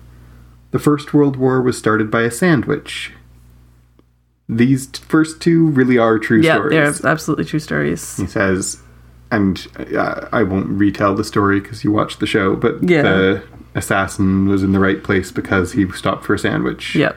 And that started First World War. I feel like this is significant for the show because it's about coincidence. Mm-hmm. It's about what are the chances? What are the chances? Yeah, Things absolutely. just happen. Yeah. What are the chances that Ray would get a piece of glass right in his artery in his neck? know? Exactly. And then one more true story the moon landing was faked. Yeah, it was on a soundstage. It was on a sand stage, and uh, Sai says that that didn't That happen. didn't happen. And much as we've heard before on the show, that didn't happen. It doesn't make it not a fact. Yeah. And Varga doesn't argue with Sai, but Sai's No. like, that, that didn't happen. And Varga just moves on. Yep. So it's once again the like stories. Mm-hmm. She, he, they, he gives us three stories, two of which really are true, one of which isn't true unless you think it is true. It's not, but you know, some people think it is. Yep. And all of this is framed within the show Fargo, which is framed as if it's a true story but isn't. Yeah. But absolutely. for certain values of truth, maybe it is. Maybe it's telling us something true about humanity or Yeah. trying to. There's also, it might count as a story when he tells, uh, when Varga tells Gloria and Winnie that in 1932 there were 24 Hitlers. There are 24 Adolf Hitlers in the Berlin phone book. Were Hmm. Yeah. all of them responsible for uh, the Third Reich? And like, Yeah. And that kind of relates to the first scene of the show with the, you know, the mistaken identity. mistaken identities and it also connects to like varga knows a lot about hitler Yeah, he sure does. and yeah. is kind of a fan or not Yeah. kind of He's a fan. yeah Yeah. um Is that it for stories or do you have more stories? that's it for stories Because I have want to talk about something crazy in this episode that I Okay, go. noticed. This is the episode where I noticed something that I looked it up online to see how many people have noticed it, and not many. And so, uh, if you, dear listener, want to rewatch this episode, episode six, notice that if you listen really carefully, the TV is playing in Nikki's hotel room. And there's a couple of scenes where she goes in and out of the room, and you can hear the TV. And if you focus on only that sound of the TV, you'll notice that it is a scene from season two of Fargo with a laugh track. It is Peggy stabbing and Ed saying things like, Did you stab the hostage? And the, ha ha ha ha ha ha, the audience laughs. And did you make the phone call? I tried to. And like, I left a message. And it's like, it's the exact scene, but like played for laughs. And I don't know what that means, but like, man, is every background thing on purpose on this show. yeah It is so bizarre. i listened to that you po- i didn't notice you Yeah. pointed it out and then i went back and listened to it many times Mm-hmm. and like it ha- there's twice when we hear the background sounds and they're both season two of fargo and the Yeah. first is like a little snippet and it's like you're invited to dinner by the way ha ha ha ha ha i'll be there in a suit of armor ha Yeah. And then the other one is the Did You Stab the Hostage? And like a laugh track added and different actors, or Yep. for all I know, maybe the same actors Yeah, just hard doing a to different say. delivery. It just, I think there's a number of things that we can dig into that. yeah right? like, it just it adds to the like the this is a show thing they're all all these seasons are connected it's the fact that the se- the last season those scenes especially the stabbing the hostage scene like it was funny but it wasn't funny yeah and then you add a laugh track and ham it up, and it like seems like a could have been a sitcom yep and it is a statement on the way that you perceive the truth and the significance and the import of a story Mm-hmm. goes into the framing, and that reminds us of how in the first episode, this whole thing is framed by this Cold War story. And so the whole thing is framed by the Cold War and by misinformation and the power of the state and this whole season. Yep. We have to understand it through that frame and we do and but maybe we shouldn't because maybe the whole meaning of the thing will change if you change the frame. And it's as we've done on Fargo a few times before, it's really uh, in a kind of Brechtian way, alienating the audience by drawing attention to the artificiality of the medium. Mm, absolutely Like, hey, everybody, this is a TV show. yeah exactly and it's like it also makes you re- i don't know it feels like it's noah hawley being like hey guys this is a comedy Yeah. Like it's it's a super dark, super dark comedy, but like Fargo's a comedy. Yep. It's funny. And when you stick a laugh track on it, it is really funny, but like you don't laugh like that at that part. No. You maybe chuckle cuz you're like, "What? She stabs him?" But like you don't roar in laughter like they are in that laugh track. But you might if there was one. If they were telling you that you should, Yep. you might. Have you have you seen those like um they Big- come on YouTube sometimes Big of Bang like Theory, Big Bang that- Theory that with laughs. the laugh Yeah. track taken out and you're like, would I laugh at any of these points if I wasn't being told to laugh? Yeah, exactly. And this is doing that in reverse. Like Yeah. if we told you, hey, this is a joke, laugh now. There's actually quite a lot of comedy in Fargo. It is a Mm-hmm. exactly. comedy. Watching it the third time, I watched this parts of this season three times in preparation. Yeah. Uh, And the third time, there were parts that I like really roared with laughter Yeah, at. And exactly. you were like, "Are you watching Fargo right now? what is making you laugh so hard?" Like, Just the third time, Yep. I'm not as shocked or disturbed anymore, and Yep. all the funny parts seem funnier. Um, Yeah, absolutely. The reference to Russia in this episode, there's a big portrait of Stalin on the wall in Varga's caravan. Oh, really? and we can maybe imagine that that's Yuri. Yuri seems like the one who's a big, He's fan, a big of Stalin, fan of Stalin. Yeah. but also Vargas is a fan of uh, dictators. Yeah, absolutely. And he also talks to Emmett about Lenin uh, talking about Beethoven. Do you know what Lenin said when he heard this sonata by Beethoven? Lenin, I mean Pyotr Ilyovich, not the bloody walrus. Um, and he says, "I cannot listen." I he I he said what Lenin said about this Beethoven piece is, "I know of nothing more beautiful, but I can't listen to it. It makes one want to say kind things and pat people on the head. Better to beat the person about the head, Jeez. right?" And Yeah. I've looked it up, and what Varga says is not quite the quote, and what I wrote down is not quite the quote Mm-hmm. Yeah. either. Is neither exactly what Varga says nor Yeah. exactly what Lennon said, but the gist of it is this music is beautiful, and it makes me want to be kind to people who could create such beauty out of such hardship. Hmm. But it's really unkind to be kind to people in hardship. It's better to destroy them. Hmm. Is Lenin right? Man. So that's Russia. And that's Yeah. also Varga listening to that sonata. Uh, and apparently agreeing with Lenin. Yeah, about and it. sending the like the henchmen off to murder Nikki and and uh, Ray. Yeah.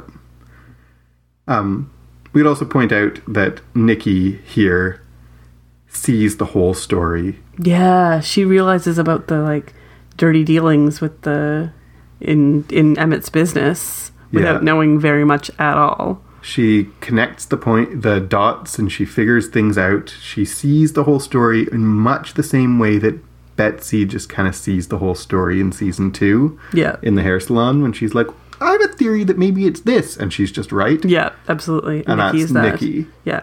Well, I, I wrote down even that, like, Nikki, so smart in that moment, and then leaves her room door open like a dummy. Why does she do that? And I mean, it turns out okay, she doesn't get killed, but, like, that was the dumbest thing she ever did. Yeah. Why would she leave her hotel room door open? Episode 7 is called The Law of Inevitability. Nikki is arrested for Ray's murder, but Gloria is not allowed to question her. Winnie goes to tell Emmett about her, his brother's death, and Emmett casts suspicion on Nikki. Cy breaks down to his wife. A uniformed man tries to poison Nikki in jail, but Gloria stops him. Nikki is put on a bus to prison, but Yuri causes it to crash. So, the law, the title, The Law of Inevitability, is a reference to probability. Mm-hmm. The law of inevitability is a part of what's called the improbability principle. So, I'm going to talk about the improbability principle in a second because Yeah. I think it's important. But first, Okay. the law of inevitability states that something must happen. Right? So if you know all the possible outcomes, the law of inevitability states one of them has to happen. In simple terms, if I flip a coin, it has to be either heads or tails. Right. So one of those options has to happen. That's the law of inevitability. May I digress for a moment and explain the improbability principle? Because I think it's relevant to the season. Okay.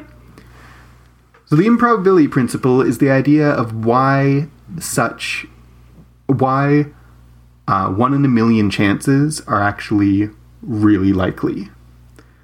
And there are four parts to the improbability principle. One of them is the law of inevitability. It says something has to happen, right? The other, another part of the improbability principle is the principle of truly great numbers, or or very large numbers or whatever, which is that the world has been going on for a really long time and there's an awful lot of people in it. So, somewhere in the history of the entire world, someone has, you know, had their father in law step on their foot every day for a week. You know, you think of an, a bazaar, and if that hasn't happened yet, well, the number of people in the world is huge, and eventually it will Yeah. right? And so things that seem unlikely because of the inevitability principle and the law of truly large numbers are going to happen eventually, probably. The third part is that uh, anything is that things become much more probable when you decide the conclusion after the fact instead of before. Right. So, for example, all the coincidences about Kennedy and Lincoln. Kennedy had a secretary named Lincoln, and Lincoln had a secretary named Kennedy. But we get to pick afterwards what we're finding as important connections. Right. So once once something weird has happened, you can then look at it and find the improbable things that happened, and that makes it seem even more improbable. Yeah. The fourth part of the improbability principle is the law of close enough. So two people walking down the street bump into each other. Oh, uh, they say, "What's your name?" Uh, Frank. My name's Frank too. What's your last name? Smith. My name's Smith too. What's your middle name? What's your middle initial? W. My name's W too. What's your what's it stand for? Winston. Oh, mine's Walter. Still though, that's pretty close. Yeah. And the so the principle of close enough is how close to something half how we can slide that scale. How Yeah. close does it have to be before it's not amazing anymore? And then the last part of it is just that s- very small changes in probability greatly affect affect the probability. Right. So if I'm flying home uh, for Christmas and I happen to sit on a plane right next to one of my students, that seems very impro- improbable. Except that, wait, when you think about it, well, we have vacation at the same time, Right. uh, and we're neither of us flying first class, so the number of seats is less than it seems at first. And it's not possible to sit by yourself, so you're going to sit beside someone. And a lot of the seats sold are sold in pairs, so if I was flying by myself and my student was flying by themselves, the probability of us sitting next to each other becomes a lot higher. Mm-hmm. So, all those things that. So, all those five parts come together to say very improbable what are the chances things are not just might happen they're guaranteed to happen Hmm. there is definitely one in a million what are the chances things but you can't predict what they're going to be Mm-hmm. but one in a million chances happen Yeah. all the time i think that's relevant for this season Yes. Mm-hmm. because this season is just full of these one in a 1000000 chances what are the chances things Yeah. yeah I think in this episode specifically, what are the chances that Nikki is going to get on a prison bus and go get sat down and handcuffed to Mr. Wrench from season one and two? Yeah, and well, because of the inevitability principle, because of the that's actually not that surprising. Yeah. Also, because it was written by a writer. Also, because it's written by a writer who wanted to bring in a character that he's seen before. yeah. At the beginning of this episode, Nikki is watching a nature documentary. You were talking in the last episode about things in the background and how they're Yeah. significant. Nikki's watching a nature documentary, and the uh, narrator says, The millipede is not a predator. She will only defend herself if provoked or attacked. Yep. Through- That's Nikki. That's Nikki. yep. She, uh, It's also Gloria. yeah, you're right. And it's important in Fargo, like predators. Predators are important in Mm-hmm. Yeah. this show. Who is a predator and what is it to be a predator? Yeah. And it's important then that Nikki's not a predator. Yeah, very much. Even though she ends up doing a lot of violent stuff, she's not a predator because she'll only attack when provoked or attacked. She'll defend herself. Yeah. And that's a distinction that's important for understanding her character. Um, Mm-hmm. but speaking of predators, we have wolves showing up in this season again. Yes. At the, e- in this episode again. Well, it we've seen it before, but this episode really strongly is Yuri wearing a wolf head. yes. Yeah, he had the wolf head like outside the library, right? Yeah, when yeah. he was He's had it a few different intimidating places. Donnie. Yeah. I didn't make a note of that. That was Yeah, I think that's already happened, but I can't remember. I didn't make a note of it. We should just comment on how Donnie letting uh, Yuri go is just like Gust letting Oh. uh, Yeah, letting Lord Malpo go. Malpo yeah, go. Exactly. the sheriff. What's his name? Says Chief. The chief, the new chief. He's actually not the chief of police. He's the sheriff. Yeah. But Oh, okay. Donnie calls Calls him new chief. But he says again, not for the first time, like things are simple. Yep. I like a story when it's simple. I think that things are always simple. They're never complicated. You mash a potato, and what do you get? Mashed potatoes. Yep. And he, it is so frustrating. So frustrating. Oh, I just, oh, I just want to punch his stupid face for being like that. Just for being like completely ignoring all the facts. Again, again with a superior male officer ignoring everything And it's and not just being like, and just like tossing his dick around is really what it feels like again. when I feel like with this case, like back in season one, Bill didn't understand, Yes. but here he doesn't want to understand. No, he sure doesn't. Like that's a difference, Mm-hmm. right? It's still Bill was still bad as a superior. Mm-hmm. Yeah. But like these superior offers and you're so right, they're men and it's important that they're men and I think Mm-hmm. we'll talk about that in our next episode. Yeah, absolutely. But uh it's so frustrating superiors who don't understand or want to understand. Yeah, he and- just wants an easy solution and just to have it end. Yeah. Oh goodness. Um stories told. When Varga is comforting Emmett, he tells him, "When I was a kid and I was upset, my mother would say a rhyme. There was a crooked man who walked a crooked mile. He found a crooked sixpence against a crooked stile." He doesn't say the whole rhyme, but he lived they all lived together in a little crooked house. I skipped a part in the middle cuz he did. What is that about? Yeah, it's a bit weird. I mean, it's a very British rhyme. It is. It's also about being crooked, which he really is. Mm-hmm. I don't see how it's comforting to Emmett at all in this situation. No, I except don't that it's a nursery understand. rhyme. I suppose. Yeah, I guess. Why would a nursery rhyme be comforting to? Because Emmett. it's comfort food in Varga's mind. I guess. It's yeah. what his mother used to say to him when he was feeling bad, so he says it to someone else. yeah. I don't think that Varga thinks it's going to be comforting, though. Mm-hmm. So why is he saying it? I do not know. I think that Varga is duplicitous enough to want to pretend to Emmett that he's trying to comfort Emmett while at the same time not trying to comfort Emmett. Yes, good point. And then the show shows us uh, Sai, the crooked yeah, house. That's true. And like, Sai is not a crooked man in the sense of dishonest, but he is a crooked man kind of in the sense that the nursery rhyme means, which is off kilter, Yeah. right? Yeah, and oh, when Sai goes home and just like cries to his poor wife, to his wife, and is all the world is wrong. It's so heartbreaking.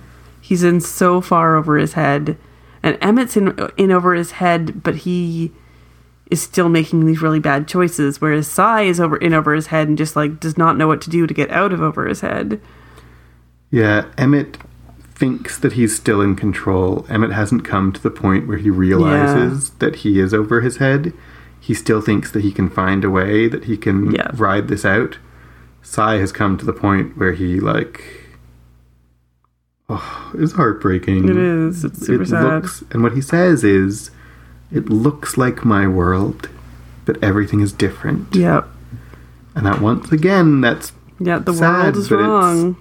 the world is wrong. Yep. And they side side do this idea throughout the season of what is truth. Yep. nothing is what it appears to be and that this time that isn't in a like uh, s- uncanny sinister way it's in a like disillusioned way right nothing is what i thought it was Yep. What is up with the first scene in this episode is Varga opening up all of Emmett's Christmas presents. And then we see them later and they're wrapped up back where they were. So what the hell? Why is he unwrapping his press just to know what they are? Just to like have that upper hand? it's It's a power move? except is it a power move if emmett doesn't know he did it Only if later he comment he like somehow uses Yeah. it against him. I think it shows. I think it's there's two. I have two ideas about it, and they could both be true, right? Yeah. One is it just shows how Varga has his finger in everything in Emmett's life. Yeah. He is all up in Emmett's business. He is spying on every aspect of Emmett's life. He's in, he's implanted himself everywhere in Emmett's life. Yeah. The other one is, I think, connected to Varga's bulimia. Hmm. That that um, that spying is not all strategic. Yes. It's, It's a compulsion. compulsion. It's compulsion. He can't help himself from like just opening everything about Emmett. It's not going Mm-hmm. to help him. It's not really about h- power, except to himself. Like it's not Yeah. about showing Emmett that he has power. No, definitely not. It's just to be powerful. I think it's a compulsion. Hmm. I think you may be right. Um, we have feet in this episode when Oh, yeah? Nikki goes out the window running from the police. We really focus on that she's wearing these like slippers, Right. Yeah. and then in the police station again, we focus on her slippered feet in the police Hmm. station. So she's unprepared for the situation she has found herself yeah, in. absolutely. Yeah. People wearing uh slippers and pajamas and, and, and whatnot outside of their ho- home in like in fiction always bothers me. Yeah, I know. it's like a dr- I know you know this about me, but like it's like a when you're in a dream and sudden and you're wearing the wrong thing, you're either naked or in your underwear or you're wearing pajamas or whatever in a wrong situation.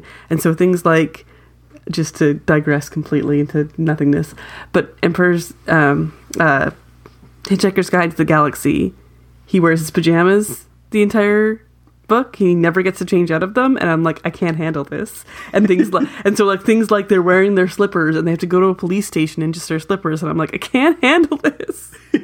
anyway, It's the most horrible part about it's the whole the most season. horrible part about it. I want to comment on Gloria's invisibility or lack of existence Yeah, there isn't technology that fails to react, but we start to see that uh, playing out in the way that people interact with her in this Yeah, episode. absolutely. And The All other the cops, forms yeah. that she's going from up and down and fill out this form and fill out that form, and that's a kind of uh, failing to see her. yeah, It's absolutely. a kind of making her invisible to them. Yeah, absolutely. So moving on, episode eight. Episode eight. Episode 8 is called Who Rules in the Land of Denial? Nikki and Mr. Wrench escape the bus after the crash and go on the run from Varga's henchmen. They decapitate one and chop Yuri's ear off. They end up in some kind of supernatural bowling alley. Sai is poisoned by Varga and ends up in a coma. Three months pass. Emmett is haunted by killing Ray. Varga has made him very rich, but Emmett evades him to go to the police station and confess. So the title Who Rules in the Land of Denial again as far as I could tell is not a reference to anything. Um Cleopatra. Mm. Who rules in the land of denial? Uh, no? Okay. for some reason it makes me think of the like in the land of the blind the one-eyed mi- man is king i don't know that that's a deliberate reference at, at all but it's what comes to my Yeah. mind like who rules in the land of denial the one who is not quite denying Yep. so who is in denial in this episode or who's ruling in this episode despite through either through denial or despite denial i am not sure like i Me neither. think maybe in this episode we kind of have Sai in denial about Varga despite everything he knows he Mm-hmm. comes to the house and he still like treats you know treats Varga as if he might be telling him the truth Yep. Absolutely. and that's Sai's un- final undoing Yeah. I mean Sai's pretty undone already Yep. but beyond that I'm not don't really know. sure where denial comes in this episode We have a whole this whole weird like in terms of who rules. We had this whole weird bowling alley sequence with uh, Ray Wise that might be he might be the ruler, but that's So- a whole thing to talk about. well let's talk about it Okay, What is up with the magical bowling alley I know. and Ray Wise?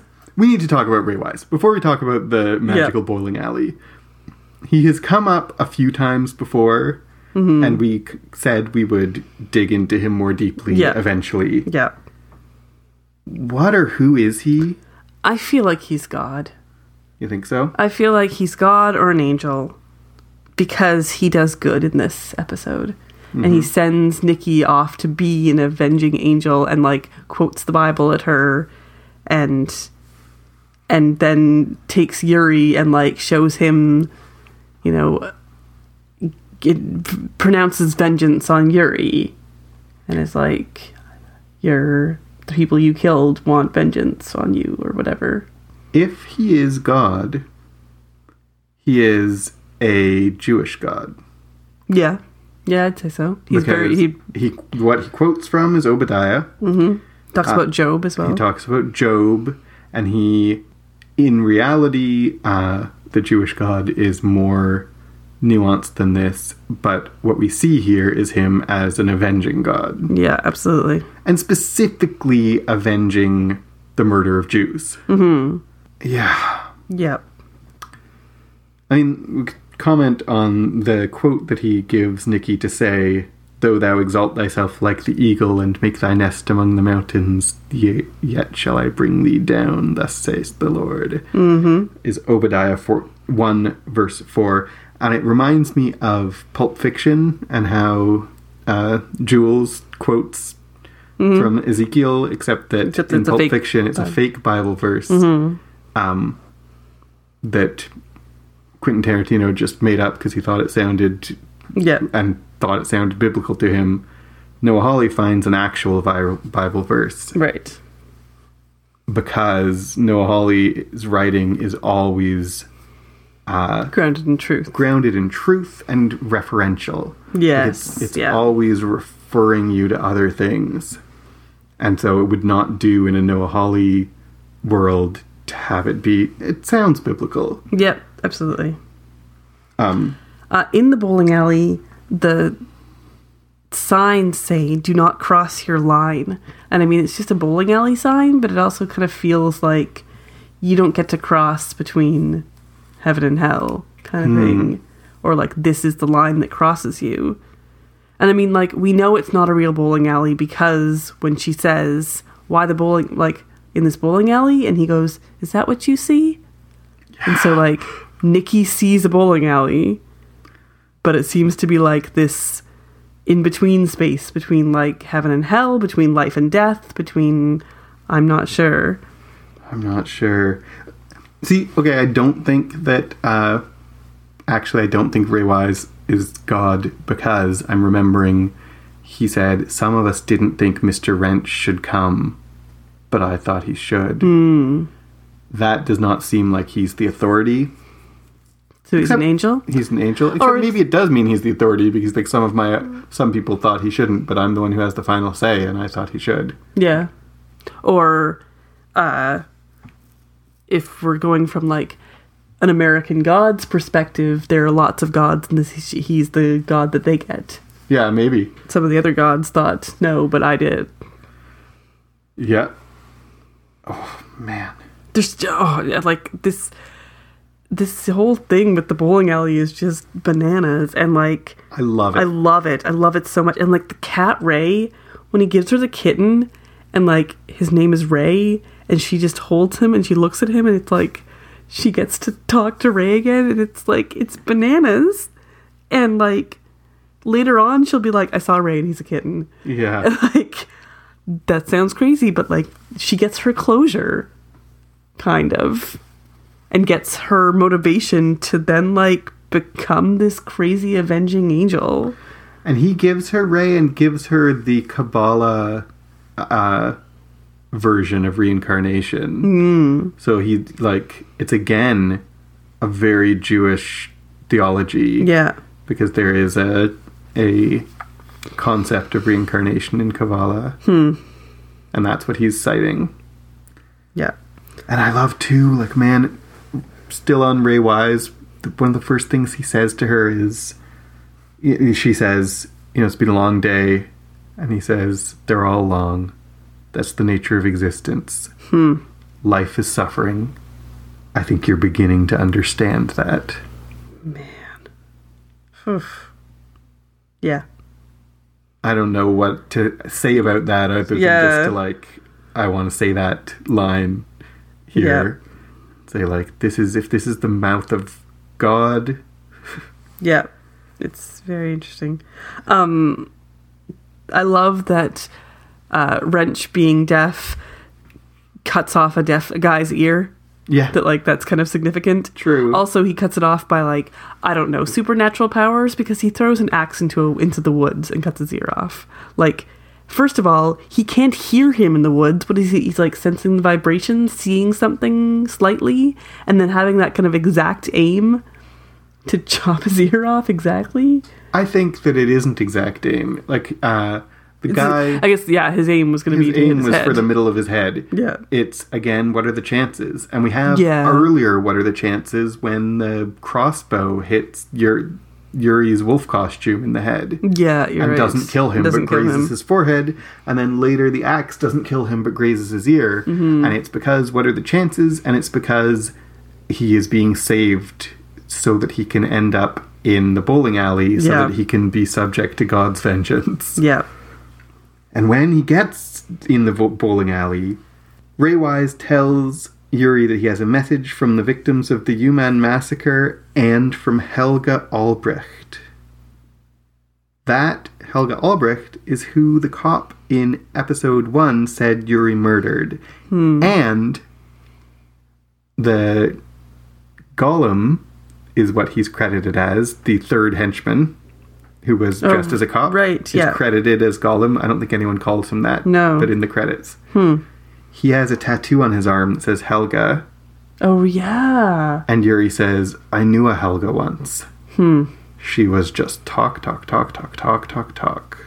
Huh. And then we come back like that is easy to miss. Yep. But then here, Helga Albrecht. That's who he killed in 1988. Man. It all and comes that's what around. he's punished for. Mm-hmm. And he is held responsible for the death of Yeah, f- for the death that the Cossacks did. yeah, and he has claimed in a previous episode he has claimed responsibility for it, Mm, and so and he's so now held. he pays for it. yeah, he's held responsible. Yeah, absolutely. Yeah, it's very interesting. When they leave the bowling alley, um, Ray Wise tells he tells Nikki that there is a car outside, a green Volkswagen Beetle, and he says, "This is the universe at its most ironic. It has been purged of all its sins." Why does a green Volkswagen Beetle need to be purged of all its sins? And why is that the universe at its most ir- ironic?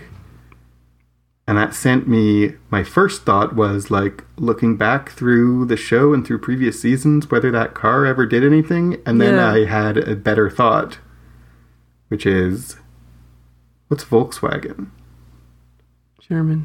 Volkswagen isn't just German. Volkswagen Volkswagen is is Nazis.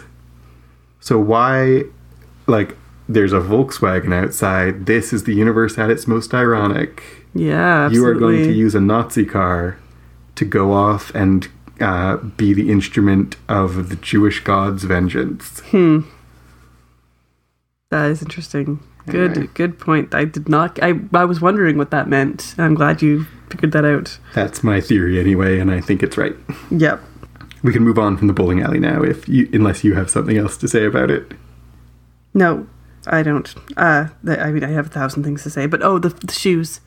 Yeah. That's oh uh, yes. She asks. He asks if she want like the bowling alley unseen person asks if Nikki wants shoes because because bowling, but like because feet.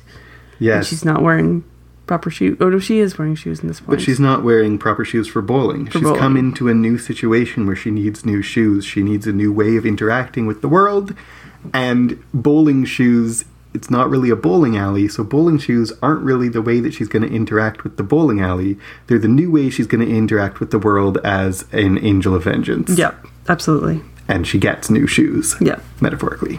So we jump ahead by three months in this too. And Yeah. I like that. It, it's much like the other uh, seasons where, uh, uh, much like season one, where we jumped ahead by a year. And I Mm-hmm. think that was a good choice. Can we talk about Mr. Wrench for a second? Yeah, yeah, And how, like, absolutely. Mr. Wrench is back. He's back.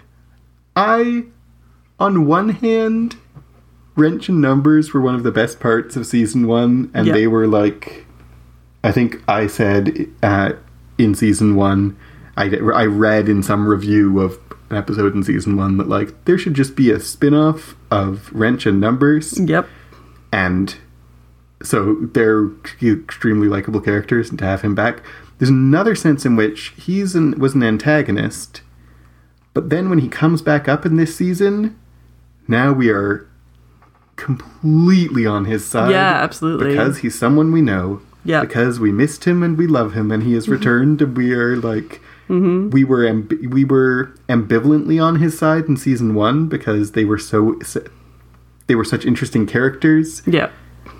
but they were, you know, not really good guys. Mm-hmm. Absolutely. But now I think he comes back up and we're like, yeah, I'm on your side. You do whatever you got to do. yep.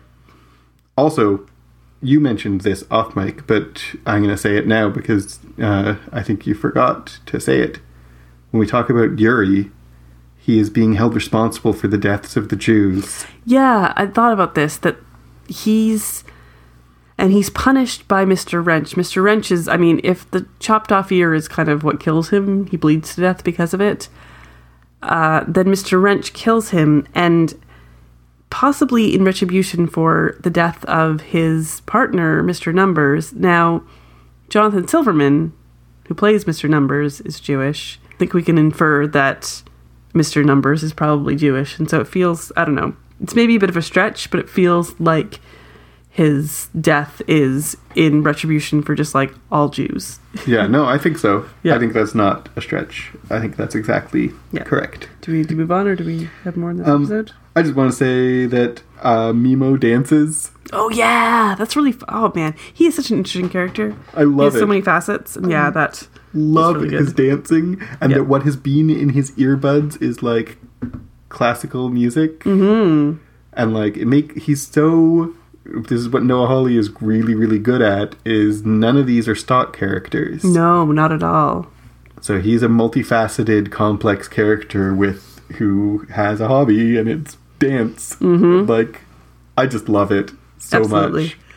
Uh, bodily fluids in this episode. There's all the blood all over the snow. Mm-hmm. Yeah, tons of blood on snow. The gross decapitation. Oh. The gross decapitation. The ear in the snow, which is Yeah. gross. And there's Emmett uh, wakes up with a mustache glued to his face, and he goes and he pees. right. Yeah. So we have him, uh, which, by the way, connects him again to Ray because Ye- Ray has been connected to urine. Yep, And absolutely. then we have Emmett with Ray's mustache on him Mm-hmm. being connected with urine. yep. Um, I love all the ways that they mess with Ray with uh, Emmett by like putting the stamp all over his office and then putting the car there. He's like Yeah, just triggering his guilt so he goes and confesses. Stories told, we've covered most of them. Yuri talks about the Helga that he knew. Ray Wise talks about Job on his dung heap, covered with boils. Ray Wise tells the story of Rabbi Nachman and the Yuman massacre. The rabbi called the mass grave a garden. He wanted to be buried there because his soul would bind and comfort theirs. It's beautiful. It is beautiful, and it's. I don't know. It's comforting to Nikki. Why is he telling that story now? Yeah. The Yuman massacre comes up a second later when he kind of blames Yuri for it, or hold not blame so much as holds Yuri responsible for it. Yeah. But in terms of telling that story to Nikki, it's about souls being uh, souls in transit. It's about why Ray can be back as a cat, Yeah. uh, but it's also maybe about uh, death as redemptive. Mm-hmm. So how death can uh, redeem other deaths. Mm-hmm. I think. Absolutely. Varga tells a story of Lieutenant Hiro Noda Onada, who was the last man to die in World War II. Yeah. when I actually he- knew this story before he told it. Yeah. It's, it's such an interesting story, so well told because Emmett is having a panic attack, Mm-hmm. and Varga's like, "Imagine a tropical island. Yeah. It's bombed by your what are you talking about? Yeah, you think he's gonna, you like- think he- he's he's, gonna calm doing down. guided meditation." But no. He's telling a story to make a point, and what is the point? The point is give up. Yeah. now. Yeah. Exactly. Stop fighting. Stop fighting. Because you fighting are Lieutenant Donata, the la- like fighting when World War II is over. yeah. It's been won. It's done. The war is over, and you've lost. Mm-hmm. There's a connection to Coen Brothers movies and the fact that this is a bowling alley. Yep. That's a connection Big to Big Lebowski. Lebowski. Yep. Okay. Episode nine. Episode 9. gotta keep- we, we, I want to say more, but we can't. Yeah. Move on. because we have so much to say about episode 10. Episode 9 is called Aporia. Emmett confesses to Ray's murder, but Varga covers it up with a series of Sus- Stussy deaths. Nikki and Mr. Wrench ambush Varga's truck and then blackmail him. Gloria is distraught at the state of the world, and Winnie comforts her. Yeah, that's sweet. aporia uh, has two meanings. In logic, in formal logic, an aporia is an irresolvable internal contradiction. In rhetoric, an aporia is an expression of doubt. Hmm. You can see why those two words are connected to each other. Yeah. So, is this episode about irresolvable contradictions, or about doubt, or about both? Both? W- no, I don't know. It's definitely about doubt in that uh, Gloria is doubting herself, Yeah. and uh, there's doubt about did Emmett kill Ray? Well, this new guy, this whole series of events that Varga manipulates means there's all there's doubt, and he's let go, and then what's the other one? It means An irresolvable internal Irresolvable- contradiction. yeah. I feel like the key, the main irresolvable contradiction is two people have both confessed for the same murder. yeah, exactly. And, you know, it's resolvable if you pr- imagine that one of them is lying, Yeah, but, and one of them is. But, like, it's the irresolvable contradiction in the logic puzzle of this episode. Yeah. Um, Emmett says that 30 years he'd been killing him, and it's so ar- like similar to the first, the second season when like he's already dead. Yeah. He was already dead. I'd already killed him a thousand times. You know, it was Emmett's- inevitable.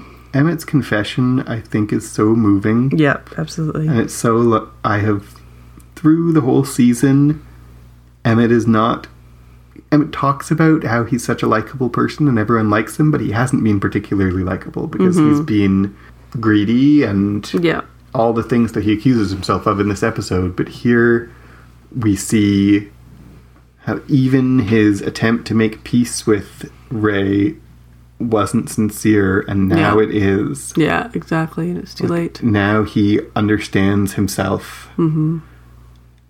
And he also, like, 30 years I've been killing him. That was just when he fell. That's such a, a moving realization for him to have.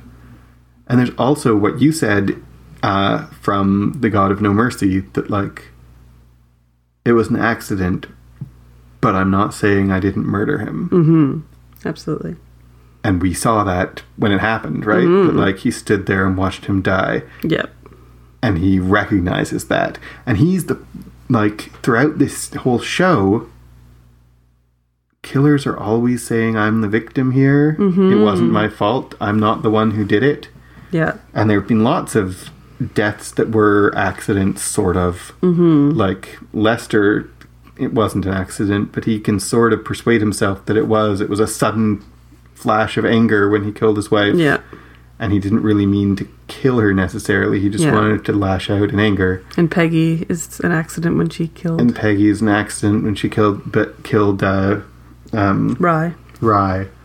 But here, Emmett realizes what they all should have realized that it was an accident, but that doesn't mean it wasn't murder. Yeah, exactly. Because just like Peggy, I didn't do anything to help him afterwards. Just like uh, Lester, I lashed out in anger. Mm-hmm.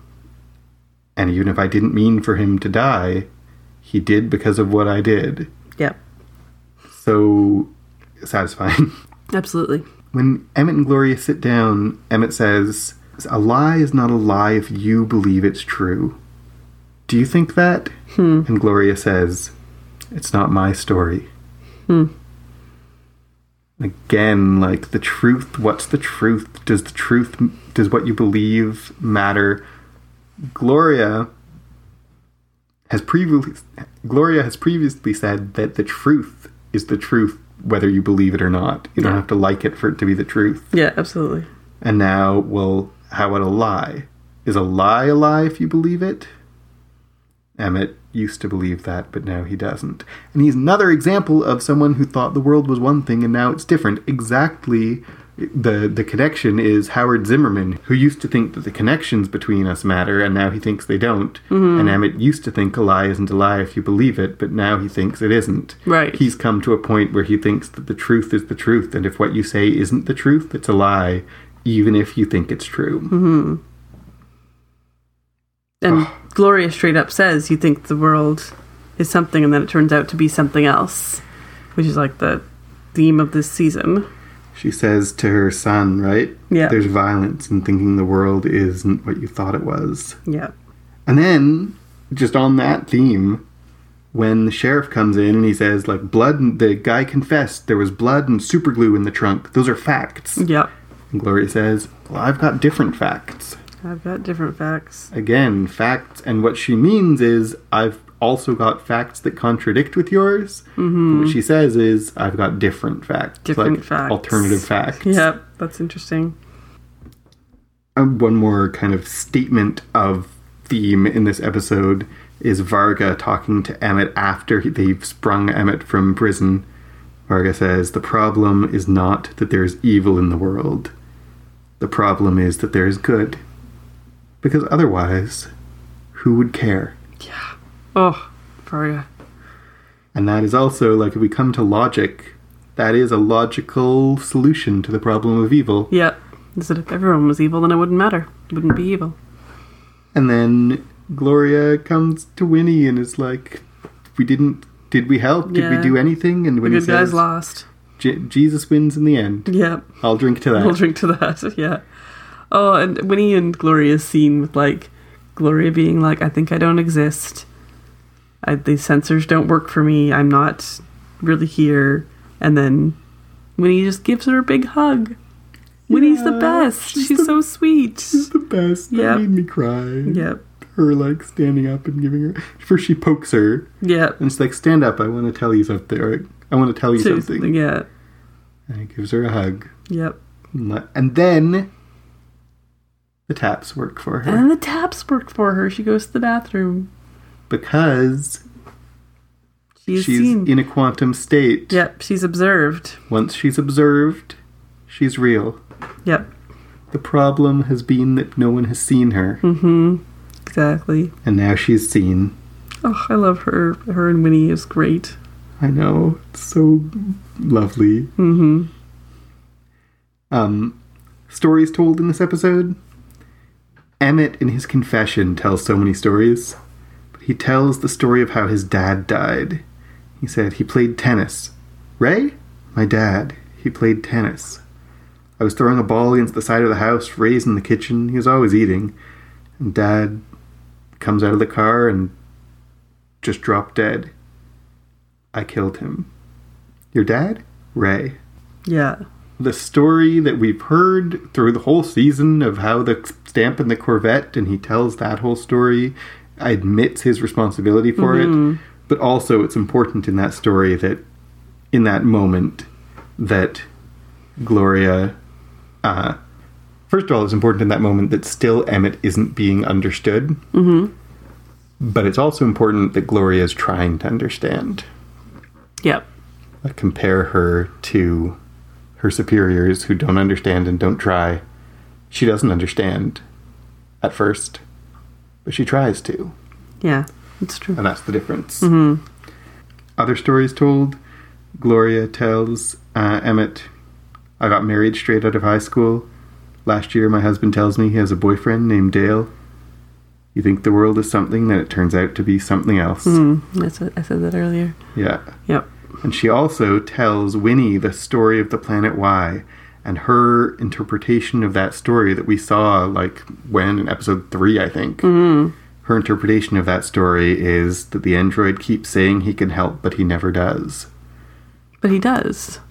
But she, her reading of the story is that he doesn't. That's interesting. She doesn't recognize that observing is helping. Mm-hmm. Mm-hmm. And that's how she feels. There's coincidences in this episode in the fact that when Nikki and Varga are meeting, everyone is dressed like Varga. Yeah. Now that's not a coincidence. No, it's not. Mm-hmm. Because he's manipulating things, but it functions as a coincidence. Yeah. Um, And I, I thought, like, when I watched that, I thought, man, would it be easy to get people to do that? Because you tell them it's like, you know, it's an improv everywhere. yeah. We're all just going to dress like this and sit in a hotel lobby. It'll be funny. Yeah. You know, how easy would that be? Totally. And Emmett just calls Ray's death one of those what are the chances things. Mm-hmm. So he uh, makes text what we've already said that, like, Yeah. what are the chances of that Yeah, of hitting that. his neck Yeah. and bleeding out? We have bodily fluids again, Varga eating, Oh, yuck. Yeah, that's that's his super mouth gross. open, and the camera goes into his mouth. hmm um, partly because Varga is all about consuming, and partly because and consuming is very bodily in this season, mm-hmm. and also partly because Varga is eating the whole show. Yeah. Like he's consuming everything. Yeah. We have a connection to Russia when Winnie orders a Moscow mule Oh, yeah. at the bar And make and it make ornery. it ornery, which I Yeah. guess means strong. I don't even know what is in a Moscow mule. Do you No, know? I didn't look it up. Let's have Moscow mules next time we All right. go to the liquor store Sounds to good. buy supplies. Surprise.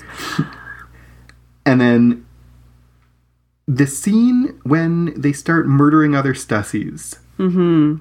The music is a hora, which is a Jewish folk form. So they're playing Jewish music like it's a classical version of a Mm. This- Jewish folk form. Is the episode that won an Emmy for music? Ray good music. Jeff Russo won the Emmy for music, so that would be the music he won the Emmy for. Yep. Do you have anything else about this episode? No, I'd like to move on to the next one. okay. Oh, there's a connection to season two in this episode, just in Blood and Milk. when Murray oh, right. Yes, I made a note of that as well. when Murray Stussy is killed, it's like when the judge is killed in the Waffle Yeah. House. It's the it's the white and the blood that is always combined in the show. Yeah. And we also have Gloria and Nathan sharing burgers, just like Gus shares burgers with Hmm. With his daughter. daughter, whose name is I don't know, but they I can't remember. But the police officer, single parent police officer, sharing burgers with her child Yeah. is a callback to season one. Absolutely. So, episode 10 is called Somebody to Love. Gloria almost resigns, but then gets a call from the IRS, where Nikki has sent the information on the Stasi Corp. Emmett is forced out of his company, and Nikki stages an attack on Varga's men, where all die except Varga. Nikki tries to kill Emmett, but ends up shooting a state trooper, and at the same time, she is killed. Five years later, Emmett is happy and has, and has lived, only to be shot by Mr. Wrench. Gloria, now working at Homeland Security, finally confronts Varga, but we are left not knowing what the future will be. So the title, uh, Somebody to Love, is a Queen song. Yep. I don't know why Somebody to Love. One possible answer is how does that song go? Can anybody find me? And then Varga disappears. Can anybody find him? Hmm. Um, Can anybody find Gloria? She's invisible, except she's now not. can anybody find Nikki? They're all worried about where's Nikki, and Yep. uh, Emmett is worried about where's Nikki, and Varga Yep. doesn't know and so also i just think nikki by this episode has learned sign language isn't it nice I that know. wrench has somebody to love Aww. Yep.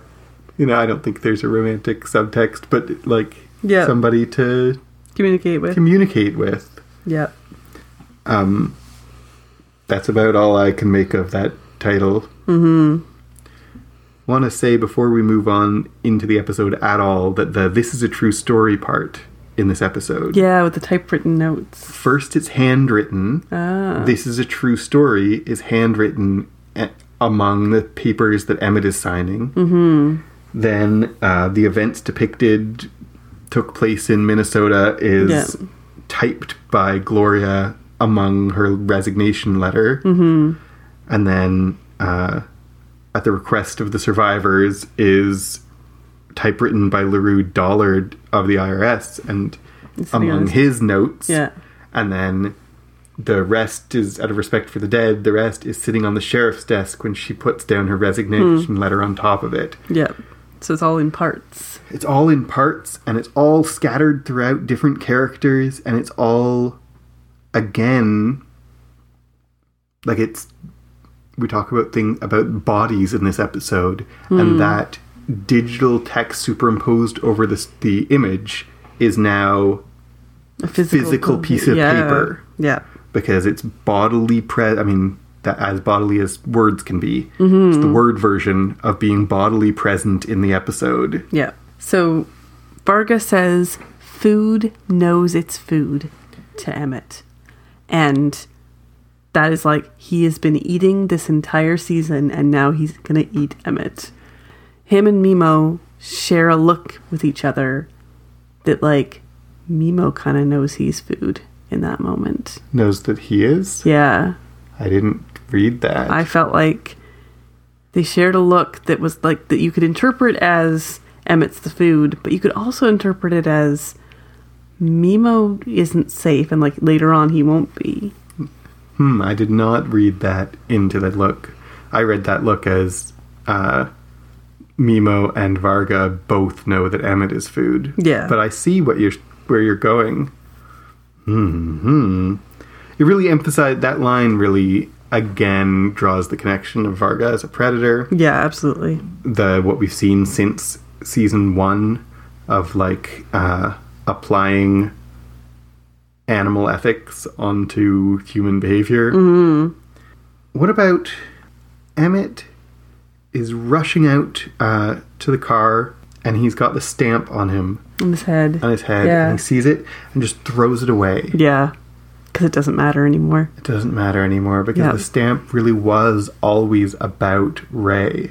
Yeah. It was always about that rivalry, and he recognizes it in his confession. Mm-hmm. Uh, and he doesn't care about that anymore, and it Yeah. doesn't matter anymore. Absolutely. It's really good. In terms of Gloria's invisibility, her phone works now. Mm-hmm. She can talk on the phone, but there's a that scene where she, uh, near the end when Nikki and the state trooper are both dead, and she stands there, and the world all moves around her and she doesn't move. Yeah. So maybe that means that now she's the one who's real. The rest of the world has become less real. Hmm. Yeah. She's the one that's solid. Or maybe she's like we've talked about observing is what makes things real. Observing is helping. Hmm. And she's here as she has been, standing there observing everything. She's the Mm-hmm. Observing Nikki. unobserved. Yeah. She's the unobserved observer. Still. She is the robot. She's the I can help. Yeah. Hmm. We have a Interesting. story told, stories told. Uh, I only recognized one story. Uh, there may have been others that I didn't catch, but I don't think so. And that's Varga talking to Emmett. He says, In the old days, only the strong could be rich. How much he could carry. This is when Emmett has him at gunpoint. Right. He says, but then the Medicis invented banks and pornography. And progress, I'm skipping some of his things, Yeah. and progress led to safety. Safety, like how a gun might have a fingerprint scanner on the trigger so that only the person whose gun it is can pull the trigger. Yeah. Is that true? No, Yeah, I agree with you. I don't think so at all. I think he's just tricking him I think he's just, and just again, delaying. perception of reality becomes reality. Yeah. Absolutely. he tells a good enough, strong enough story that it keeps him from doing it. But yeah, I totally agree. Yeah. There's not a fingerprint scanner on this Yeah. gun. There's the stories. There's the story at the very end, and maybe we should save that to the end. But they each, Gloria and Varga, each tell each other the story of what's going to happen. Tr- That's very true. We should save that to the end. Yeah. When uh, Nikki gets Emmett on the road, when Nikki um, finally catches up to Emmett, Mm-hmm. Emmett says, "I didn't mean to." Yeah. he all he Oh, he comes within a hair's breadth of saying, "I'm the victim here." he does. Yeah. He's backed away from the moral growth that he made in episode nine. Yeah, absolutely. He also says I didn't mean to, and there's a connection there to season two, and if Bear was here he would say Doesn't matter what you mean. Doesn't matter what you mean. Only matters what you do. That's still true here in episode 3 Here in season, Mm-hmm. Season three. three. Nikki kills the state trooper who, in connection to season two, is wearing a uniform that we recognize as Lou's uniform. Yeah, absolutely. and she and he kills her but Mm-hmm. like he represent he is uh symbolically connected to lou because he's Yeah. wearing the same uniform He's a state trooper. Yeah. and nikki never gets to say though thou exalt thyself like the eagle She does. She says it to she Ray. starts to and then Yeah. a cop comes up and she has to stop and she Right. doesn't kill him right. so does that mean that god's vengeance is unfulfilled Yeah, because Mr. Wrench fulfills it. Mm-hmm. That's why Mr. Wrench kills him, I think, is because he's continuing her mission. He has to be. They wanted to. In the bowling alley, they were like, we weren't sure if he should be here, but then he had to be because he was the next instrument right of the vengeance of vengeance on Emmett. yeah That's my theory. and why does it take him five years that is a good question. and why like what was he doing for those five years? Who knows? What was he doing for the five years between season one and season three? Yeah. Who knows? Mm-hmm. And what is it? So many questions. Because, like, if God's vengeance is unfulfilled in that moment, which I think it is, um, and I think that's symbolized by the fact that she starts to say it and can't finish it, Yeah. what does it mean that coincidence can dis- derail God's plan? Yeah. You know, we've had coincidence throughout this whole season, and here we have a coincidence of the cop driving Yeah. up. And the coincidence of them shooting shooting each other at the exact same moment. Yeah. Yeah. And that coincidence is coincidence in this universe is more powerful than, you know, the God's plan of vengeance. Mm-hmm. This is the episode where Gloria says there's a violence in knowing the world isn't what you thought. Right. For now, know that something sometimes the world doesn't make a lot of sense, but how we get through it is we stick together.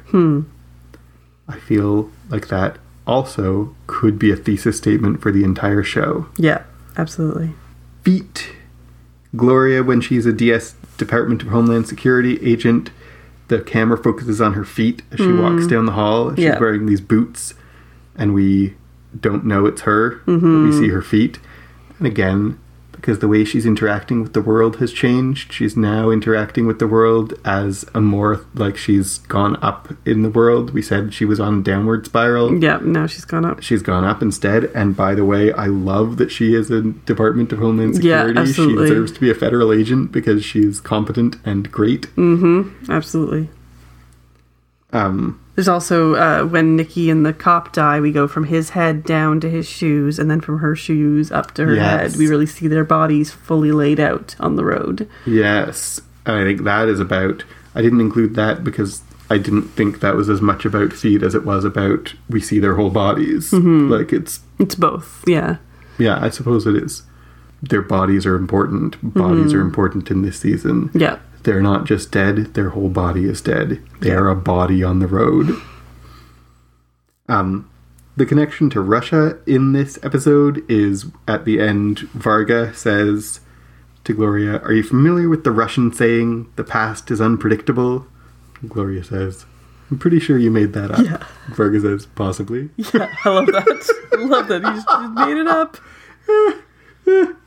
So that was one of the moments when I like Yep. roared with laughter watching it. You were like, Are you watching Fargo right now? Yeah. and the final piano piece that he starts humming and then the music takes over is Bach's Appassionata, which is, I mean, not Bach, Beethoven. is Beethoven's Appassionata, which is the piece that Lenin said made him want to pat people on the head when it's Hmm. Interesting. better to beat them. Right. He starts humming it Hmm. when the camera fades out on him. Yeah. Can we just go back to Ruby Goldberg Farb? Ruby Yeah. Goldfarb?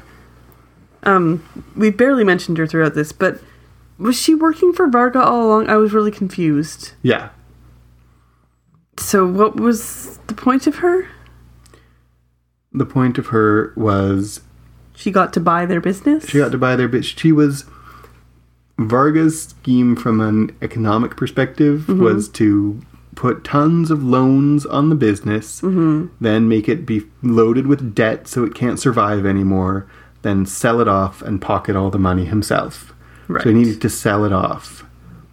But uh, it they owned a lot of actual land. Right. So he sold the land to the widow Goldfarb, who doesn't own Stussy Limited, Mm-hmm. the business that is now laden with debt, but she does own their building and their lots Right. and all their things for a really cheap amount A really of money cheap price. and she is in league with Varga because they kept uh, Sai kept wanting to like sell to her so that we get out of this situation. But if they had managed to sell to her earlier on, it wouldn't have helped them because she is in league with Varga. Right. So she was, as he says, like she's an uh, fire door that leads to another fire. She's a fake escape hatch. And he Right. never actually made it through the escape hatch. Mm-hmm. But if he had, it wouldn't have it been wouldn't an have been escape, escape. because Varga has got this planned already. Right. I also just uh the when Emmett says he's gonna go get the salad and it's a big bowl of jello. It's a jello bowl, yeah. That, that's not a salad. It's a salad Minnesota Paul. It's not a salad. We don't need to get into this. Okay. that last do I would like all I have left to say is about that very last scene. Yeah, let's do you talk have about anything else? no. I think let's just talk about that last. I mean, Mr. Wrench survives. That's kind of cool. That's kind of interesting. I think we could talk about that more next week or next time. Yep. But let's talk about that last scene. Okay, so we have Varga and we have Gloria, and they each tell a story that of what's going to happen next. And Gloria's story is, you go to Rikers prison for conspiracy to commit murder and tax fraud, and I go to the state fair with my son. And he's and Varga says, I think someone who has more than more authority than you is going to come in and say, I get to go free. A man you can't argue with. A man you can't argue with, exactly. oh, jerk. Um, and then we just watch the clock tick and we don't get to find out. And their conversation before that, let's let's come to that, but Mm-hmm. their conversation before that is also about stories. Yeah. about stories and what's true and what isn't. Um, Varga says, "Which of us can say what really occurred?" And Gloria Yeah. says, "People are dead. Those are facts." Uh, Yeah. Ah. That's just like Lou being like, people are dead, Peggy. Exactly, and it's and Varga is not Peggy. Yeah, he sure Varga isn't. says, "You know, people are dead. Those are facts." There's a man who killed a bunch of different who had a grudge against Stussies. Yeah, And Gloria says, That didn't happen. And Varga says, it was If convicted. evidence is collected and a guilty verdict is delivered, then its happening becomes as the rock. And to argue against it is to argue against reality itself. Exactly like Berlin eight- 1988. Yeah, If that didn't happen, then the state is wrong. yeah.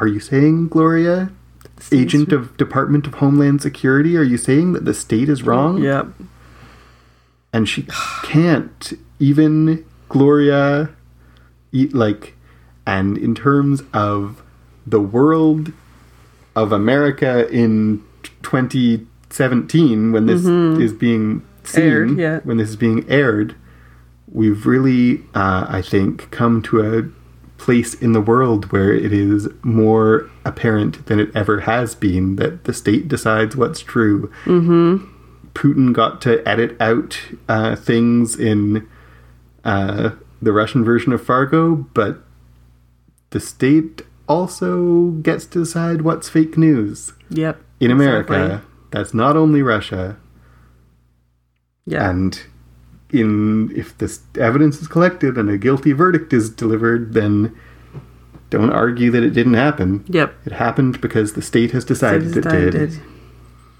He also, Varga, makes an argument that Emmett's death. He, Varga, when he hears that Emmett is dead, he says Emmett's death is more tragic than the death of a wastrel because Right, humans only have value because of their money. Yep. Gloria says, You can't believe that. And Varga says, It's true whether I believe it or not. Hmm. Yeah. So again, Oh, it's depressing. Oh, it's so depressing because it's true. it's depressing because it's true and it's also like we could talk about that whether a human being has value and maybe we should spend a lot of time talking about that but what i want to focus on first is varga who just said that reality is only reality when the state decides it is now says the truth is the truth whether i believe it or not Yeah. Oh man, he's so all over the place. and what is truth once more this episode i mean once more this season is like what's true yep. What's true? Who knows? Who knows? And then at the very end, after Gloria and Varga have both told their stories of what's going to happen, Varga says, Trust me, the future is certain, and when it comes, you will know your place in the world. Mm-hmm. And that's the like, absolutely, he's absolutely correct. Yep. that when the future comes, Gloria will know her place in the world, Yeah. and that's the stakes. For good or for ill. That's the stakes that we don't get to find out the answer to. It's Mm-hmm. not just about whether, uh, I mean, it's about whether crimes have consequences, whether justice is real, Mm-hmm. whether a rich man's value is greater than a poor man's, because if it is, he doesn't have to stand trial for his crimes Yeah. but it's also about Gloria and whether she has a place in this world, Yep. whether she it's possible for her to redeem the world and turn it back into the place that she thought it was. Yep. So what do you think happens? I think the show ends. Yeah, I know. I know. I think we have seen a lot in this show of Gloria, of confident men telling Gloria that she doesn't understand and then being proved wrong. Mm-hmm. And I think that's what we have here. Yeah. I think Varga, I think Varga doesn't believe Gloria's story, just like no one has ever believed Gloria's stories. Mm-hmm. But Gloria's stories have always been right this season. Yeah, absolutely. She does understand the world. She understands it better than the men who are telling her she doesn't understand the world. Mm-hmm. And that's what I think. That's where I pin my hope at the end of this episode. Yeah. How about you? I'm I'm hopeful for those reasons and for the reason of it makes no sense, but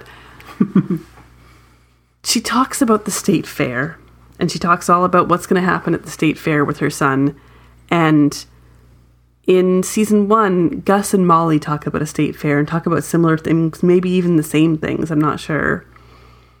And that's the moment that's the, in the moments before it goes to one year later in season one gus and molly are talking about the fair and then it jumps ahead a year and gus and molly are happy and have good things have happened and so i feel like talking about the state fair is a sign to us that things are going to go well for gloria and coupled with that, Varga fades to black 1st Mm-hmm. They have this weird, like, this stage lighting, like it's a play, and he fades to black and she doesn't. Mm-hmm. And so I feel like that's a sign to us that, like, Varga fades to black. Bar- Varga's wrong. He's not long for this world.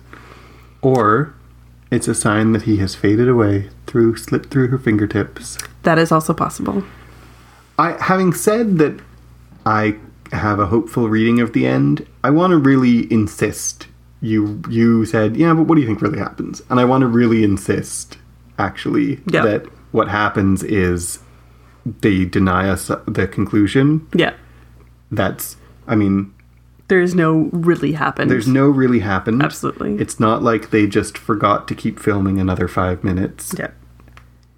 it's left ambiguous. It's not mysterious. It's ambiguous, mm-hmm. right? And there's a difference because this whole season has been about what are s- tr- stories, what are true, and we end without being able to know what really happened. Because if we did, it would still just be a story. Yeah. And the story that I just told and that you just told are also just stories. Stories. And what's the true story? Well, this season has been shouting to us all along that there isn't one. Yeah.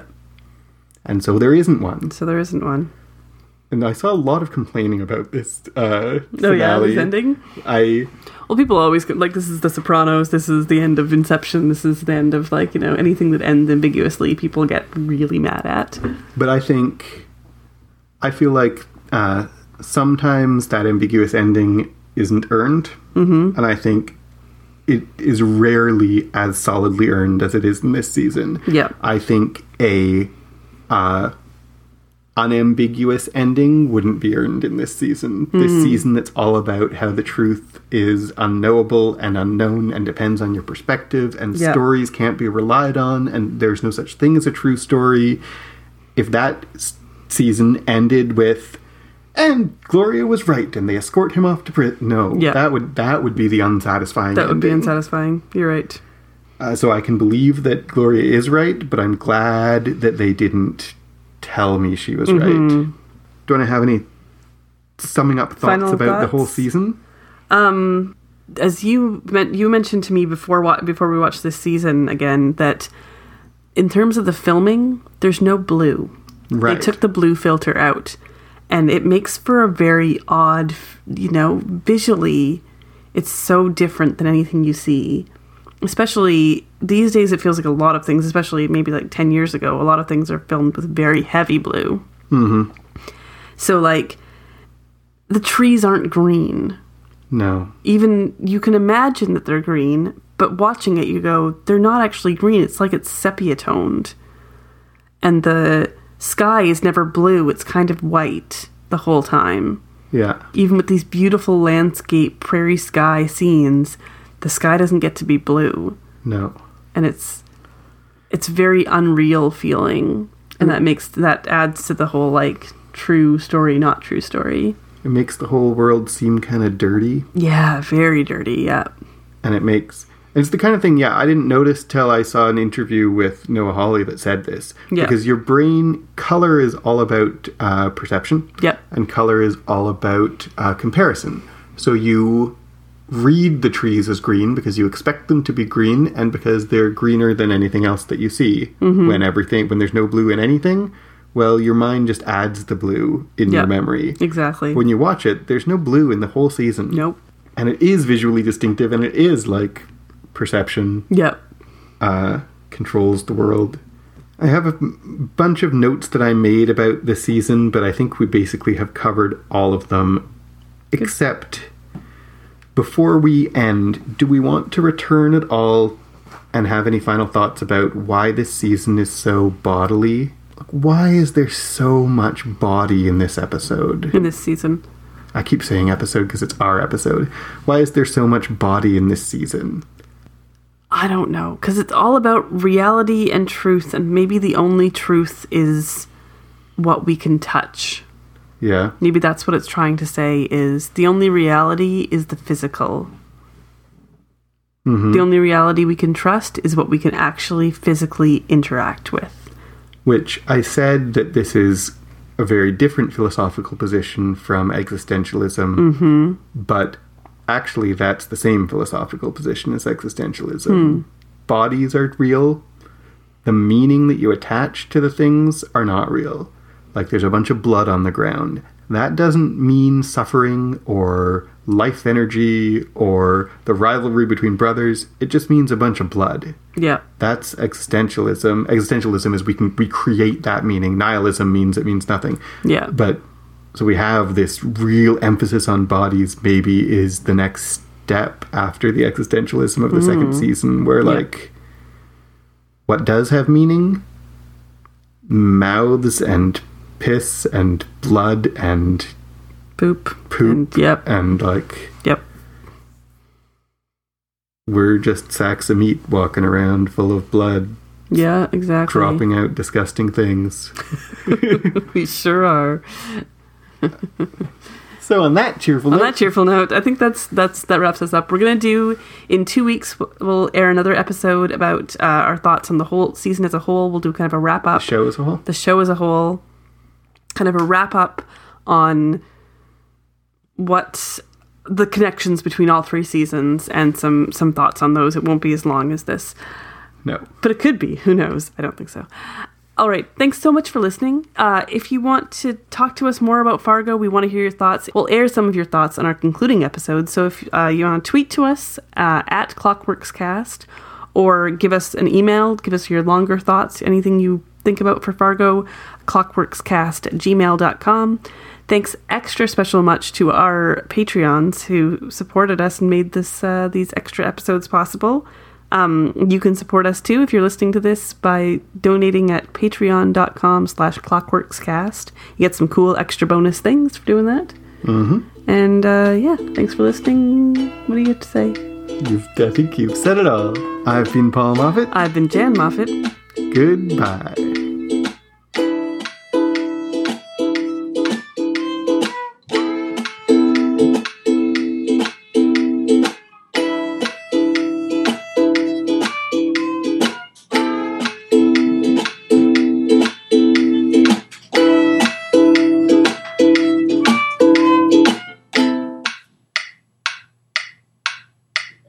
Oh Lord, it's hard to be humble. What?